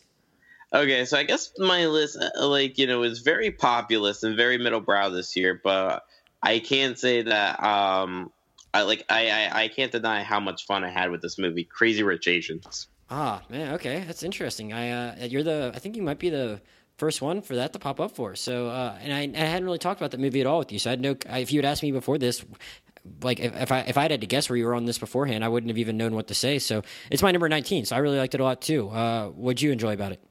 All right. First off, let me say that this is the type of film that's going to be played on airplanes for like another decade. It's going to be a fun airplane watch. Definitely going to have a good run there. Yeah. Um. And okay, I like. So when we talked about earlier this year, the Academy announced they were going to have like the best popular film uh, category. And given the best picture nominees, I think they sort of stealthily got what they wanted. Where you know you have Stars Born, but more importantly, you have Bohemian Rhapsody, Black Panther, right? Mm-hmm. All right. Instead of having a movie like Bohemian Rhapsody, right? If this, if the populist fare that you were honoring was something like Crazy Rich Asians, I don't think I would have a problem with it because it has such a great ensemble. The whole cast is stacked. Everybody's game. Everybody's great. You know, there's a case for Michelle Michelle Yeoh being nominated. There's a case for Henry Henry Golding and Constance Wu being nominated. Awkwafina. Like the cast is mm-hmm. so great. It's Gemma, so Gemma, Gemma Chan. Yeah, I mean, it was just really fun. Some people thought it was going to win an ensemble at SAG, and it would have been well deserved. Yeah, no, it totally deserved it. And to be fair, you know, it was up against Black Panther, and so you know that's fair. But like the thing with Crazy Rich Asians, like you know, uh, people knock it like, oh, it's just a conventional uh, uh, romantic story, and I don't think that's fair. Even though, it, yeah, it goes through you know this type of story that you've seen before about like a fish out of water. She has to impress like you know her lover's uh, family, but because of the specificity of the culture it's representing on screen, it adds a fresh twist to it. That, it that was fresh. that was exactly what I was going to say. I mean, like just the idea of like you would think that like this person's family just be happy that he's been living in America and he didn't bring a white girl home, but she's not even the right kind of Chinese girl, and mm-hmm. that's like a really interesting twist on like how a story like this goes. That and you get to learn about how that culture sees different rate, it's different segments of its community that we're never even really thinking about in our everyday lives. Yeah, and also like you know, and next time you go to a wedding, you're gonna have to compare it to the wedding in Crazy Rich Asian. Just exploring that world was fun, I, I get annoyed with the takes well it's like pro you know it's like it glorifies capitalism and all that stuff. And i'm like eh, look the movie's called crazy rich asians. I don't know how you're gonna make a movie that doesn't like look lavish um Yeah, which by the way That wedding was- scene is great. I wish I had mentioned it when I did best scene on the awards podcast, but one of the few times I don't really cry that much at all at movies, but like one of the times I almost got a little emotional at the movies this year was just like when the when it, the camera shows him looking at her, uh, when it when it shows him looking at Constance Wu at the wedding, and like the, then they drop in yellow. And Yeah, like, yeah. I, I was like, man, like, why don't I mean, like, I'm enjoying this movie, but why am I getting emotional right now? Like, that was just such a well done scene. Yeah, by the way, that was me at the end of Instant Family when they like got the uh, uh, adoption. Um, Oh, the- yeah. the kids. Um, but um, but yeah, no, like Crazy Rich Asians. I, it, it, it, by the way, this movie it cost uh, thirty million dollars to make. Yeah, and the costume and production design is insane for a thirty million dollar movie to look the way it does. I think it deserved like a production design and costume nomination at the very least. For sure. I mean, it it looks incredible, and it, it would have been a pretty big disaster if it didn't, given the just the title and the money involved. It made me really want to go to Singapore. Oh, and also the texting intro at the beginning, great. Oh, that was funny. Uh, what's your number five? My number five is Mission Impossible Fallout. Ah, it's shown up on a couple people. So, uh, yeah, I mean, I'm I, I'm I'm assuming just like you, like anyone else, it probably just gave you everything you want from an action film, huh? Yeah, I could not stop the friction, man. Okay, so this is probably my favorite franchise because you never know what Tom Cruise is going to do next. You Yeah. thought like he had topped himself when he was hanging on the side of the airplane, which he probably does, but he probably did. But the helicopter chase, the bathroom fight, Well, the Halo jump. Yeah, it just like it's insane. It's insane. I think this has the best story out of the out of all the Mission Impossible films. I definitely liked it better than Rogue Nation's story. Um, didn't have to spend as much time dealing with the red tape stuff, and they actually utilized Alec Baldwin in a, like a somewhat interesting, different kind of way. Which was what really bothered me the most about Rogue Nation was having to go back to him in Washington every twenty minutes. And yeah, and I really cared about like this time. Like the thing with the Mission Impossible movies, you're not there for the plot. You you're never there for the plot. Uh, um, and But you don't just- like you don't like it when they thrust the plot in front of you a ton. Anyway, even if that's not what you're there for, and then if they're going to do that, it needs to make sense. And I thought it at least made sense in this one. Yeah, yeah, and, and this one it made you at least care about you know like Ving Rhames and and and the and, and uh, Ethan's crew. And uh, and and and not only that, but I like I love like you know the plot construction of like say like the opening sequence where you think that uh um that they failed at a mission and then you have like this Wolf Blitzer cameo. And I thought the movie was very clever in how it designed its plots and how you know it closed some arcs and the new ones um because like in this movie now we're gonna explore you know uh, they got rid of uh Michelle Monaghan's character like or sort of ended her arc in this movie and now we're exploring the um uh, Rebecca Ferguson arc now. Yeah, I mean, they obviously heavily implied throughout uh, Rogue Nation and then this one that there is some kind of romantic connection with Ethan and uh, Ilsa. But I mean, that would be at least some new ground for them to tread if they wanted to div- delve a little deeper into that in the next one. So I'd be really curious to see how they go about that. Uh, Yeah. What's your number four? Um, my number four is Game Night. Yes, thank you. I, I was waiting. It's also my number four, and I was waiting for someone else to bring it up. Yeah, and you know, like when we talk about like later, like like we talk about like people who should have been nominated for like best actress and best supporting actor. All right, Rachel McAdams has the best line reading of the year. Oh no, he died. Yeah, they, they, they Um, blew it in the trailer, they, but like, uh, but yeah, it's still pretty great. Yeah, and like it, when you, it's the type of movie when you come out of it, like you're just telling your friends all the best lines in the movie. Um, how they nailed the David Fincher look to the film. Oh, okay. Um, I, I compared this movie to Charade. Charade was a I never saw it. parody of like yeah, I think you would, I think you would really like it. Um, uh, Charade was like a parody of Alfred Hitchcock movies. This is a parody of um, David Fincher films, and they really nailed the look, the style of it. There's even a great like Panic Room homage with this like single take oner. Um, and you know, eh, you know, I say it's this generation's Clue.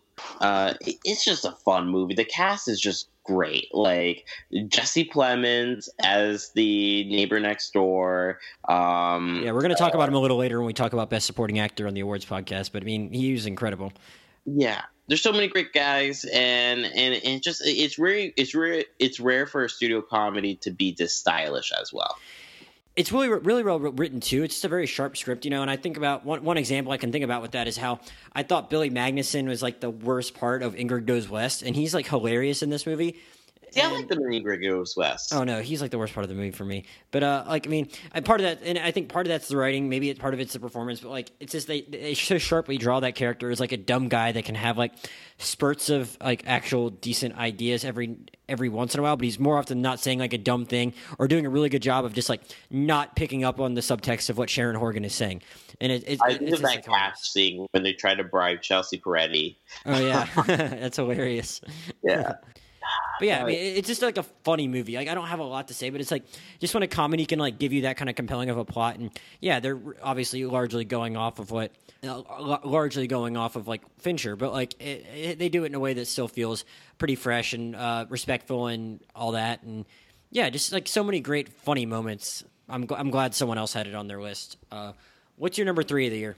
And keep in mind, my my numbers one through four, like they, all of them could have easily been my number one. Um, so it was really tough, like you know, saying which one was my number one, which one was number two, Right. and stuff like that. But my number three is Old Man and the Gun. All right, so I talked about this with our friend Ben, and uh, I think you saw it a little bit after, and you, you, I mean, we both enjoyed it, but it seemed like you probably even liked it more than us. So, what did it really do for you? All right, you know, as much hype as like we did for the Mule, this is the better version of that. Um, I think it's a low key but charming, uh, uh, uh, melancholic movie, um, uh, and a great meditation on aging and past regrets and all this sort of stuff. It's insane that Robert Redford is not in, was not in the conversation for Best Actor this year uh, um, for this movie. And I'm not a David Lowery fan. This is like the first David Lowery movie that connected to me. But and when I saw the trailer for the film, I'm like, oh, that trailer looked really good, but I feel like it was not going to be indicative of like the actual movie.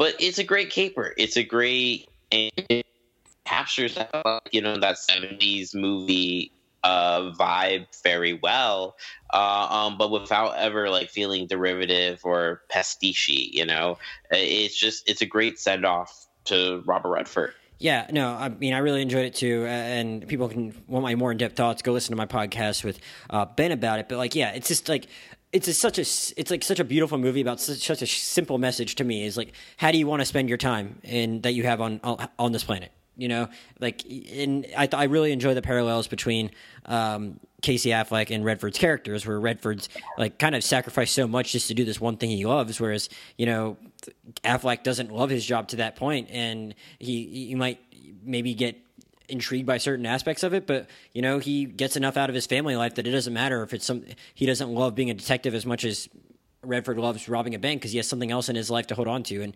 Redford never had that interest in the family that he had that he never knew he had, and I, I don't know. I just really enjoyed watching those two parallel arcs and thinking about like how different people feel about where they are in life based on how much they're getting out of their professional and personal obligations. What's your uh, number three? Um, I thought that was my number three. Oh, Uh, sorry, well, number two. You're, you're number two. Sorry. All right, so this again, it could have easily been my number one. I think it's probably the best reviewed film of the year. First Reformed. Ah, okay. Uh, you're not the first person to bring that one up. So uh, I don't. I've already talked about it a couple times. So I'm just going to give you the floor. What do you really like about First Reformed? Um, again, this is uh Paul Schrader, you know, going back to his taxi driver roots. Um, and it's just like that movie.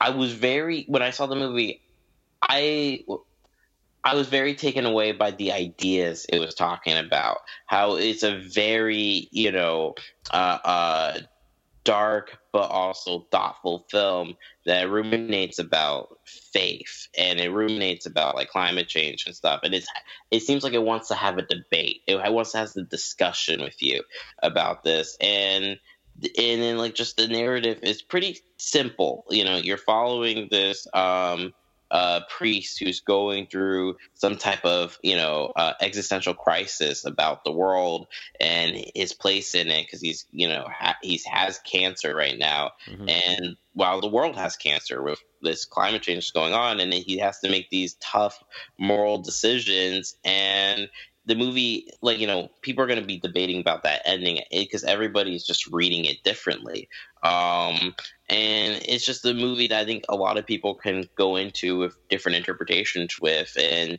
and whatever is interesting interest them they can have a compelling read on it as well and it it's a movie that does not it's not a feel good movie um Definitely not. but, but it is a movie that i think you know, if you're willing to challenge yourself in terms of the questions that it asks you, I think you can take a lot of, away from it. Uh, agreed. And without any further ado, what's your number one movie of 2018? All right. So it's a Marvel superhero film about a black uh, superhero. It is Spider Man Into the Spider Verse. Yeah, so that's been the most that's that's gotten more number one votes than anyone in this podcast. So uh, again, it's one that I've talked to you to death over the last three hours. So I'm just gonna give you the give you the floor again. Uh, why why did this earn your top spot? All right. Now this movie doesn't have the emotional catharsis that I gained from like Old Man and the Gun or First Reformed, but I can't deny if there's any movie that deserves to be in the MoMA, it is Spider-Man Into this uh, Spider-Verse. That's a pretty high praise. So it seems like you were very impressed by what it did visually. Yeah, it, what it did visually is a huge leap forward for both, you know, you know, superhero movies and also Western animation. It's insane.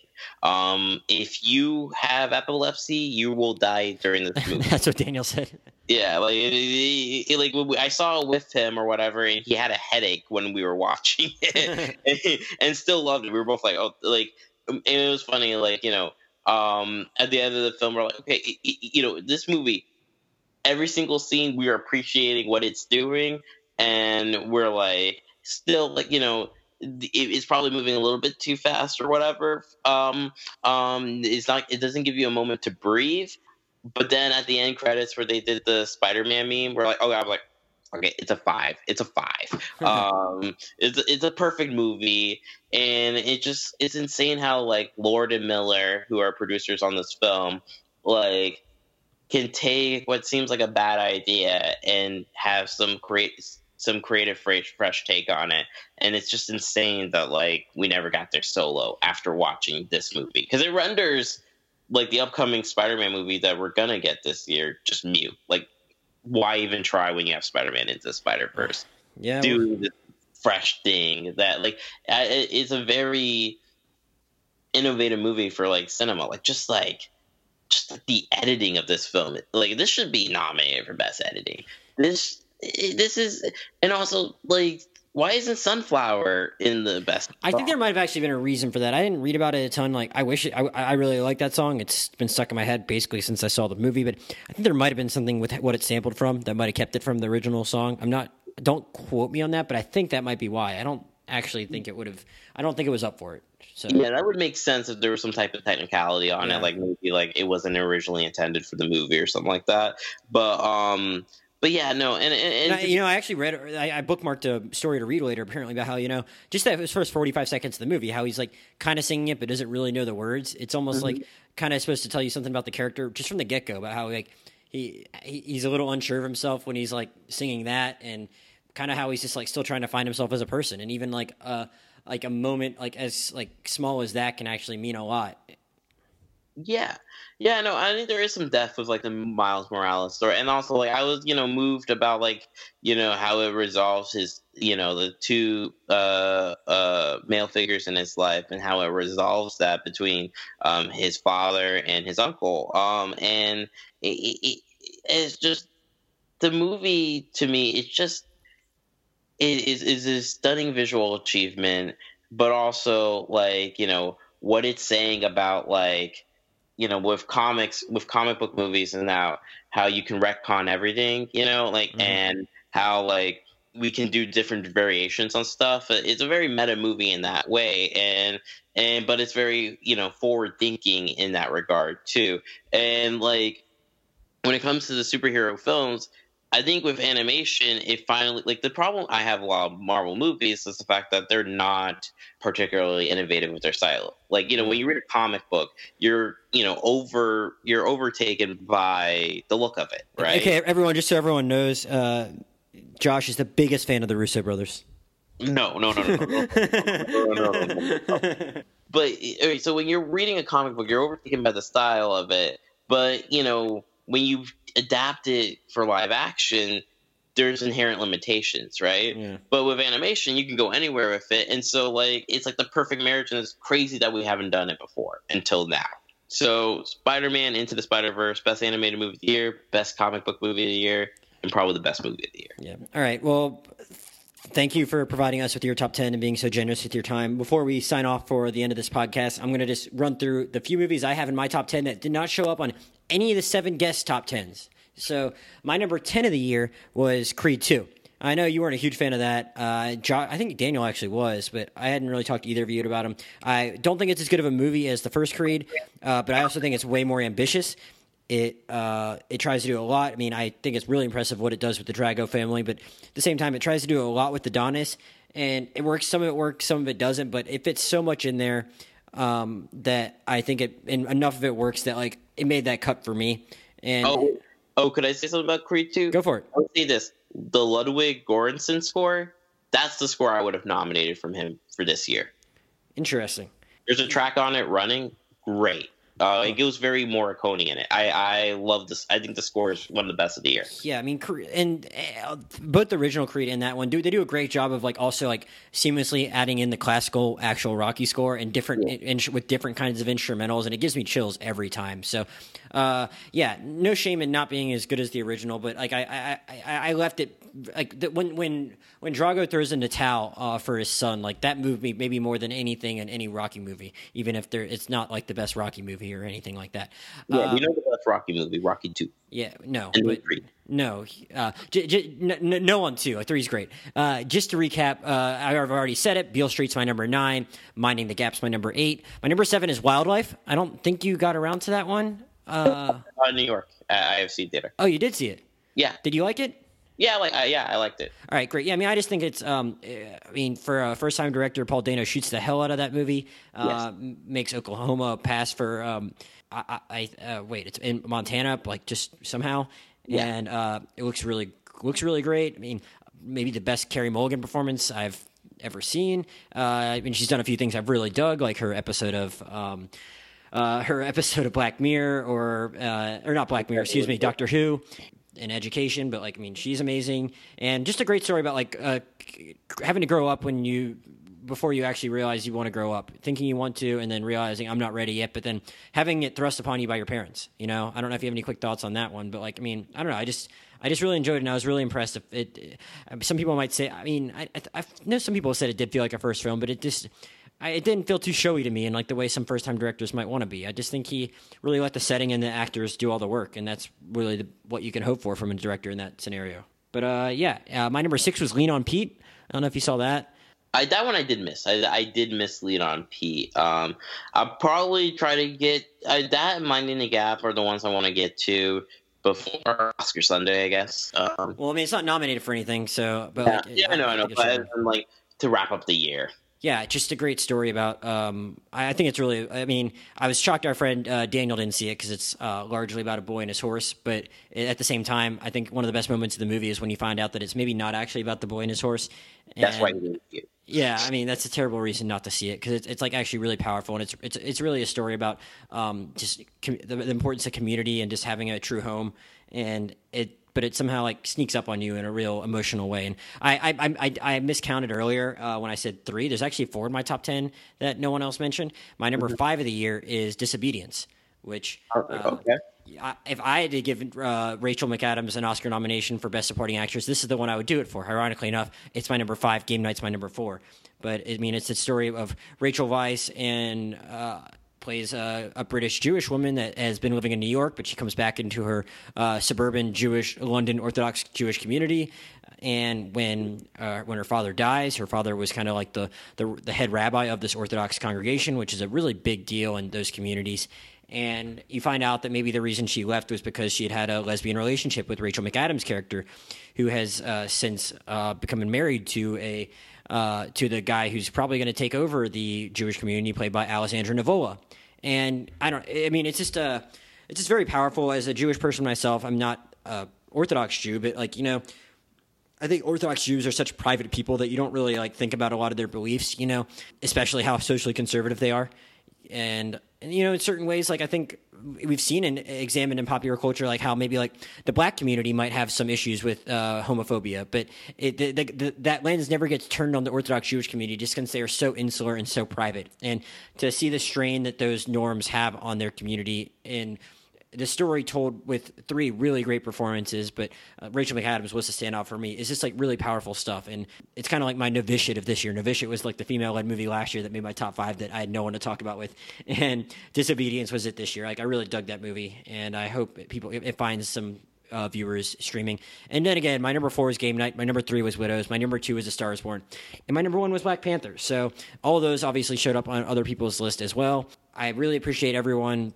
I don't really think anyone's still listening that listened from the very beginning of this podcast because we're over three hours now. But I hope everyone tuned in and at least listened to a few of these segments. If you and I'm gonna put in the in the comments. I'm gonna put like a or not in the comments in the podcast description. I'm gonna kind of put how the aggregate top ten fell with how I weighted each of these as people rank them.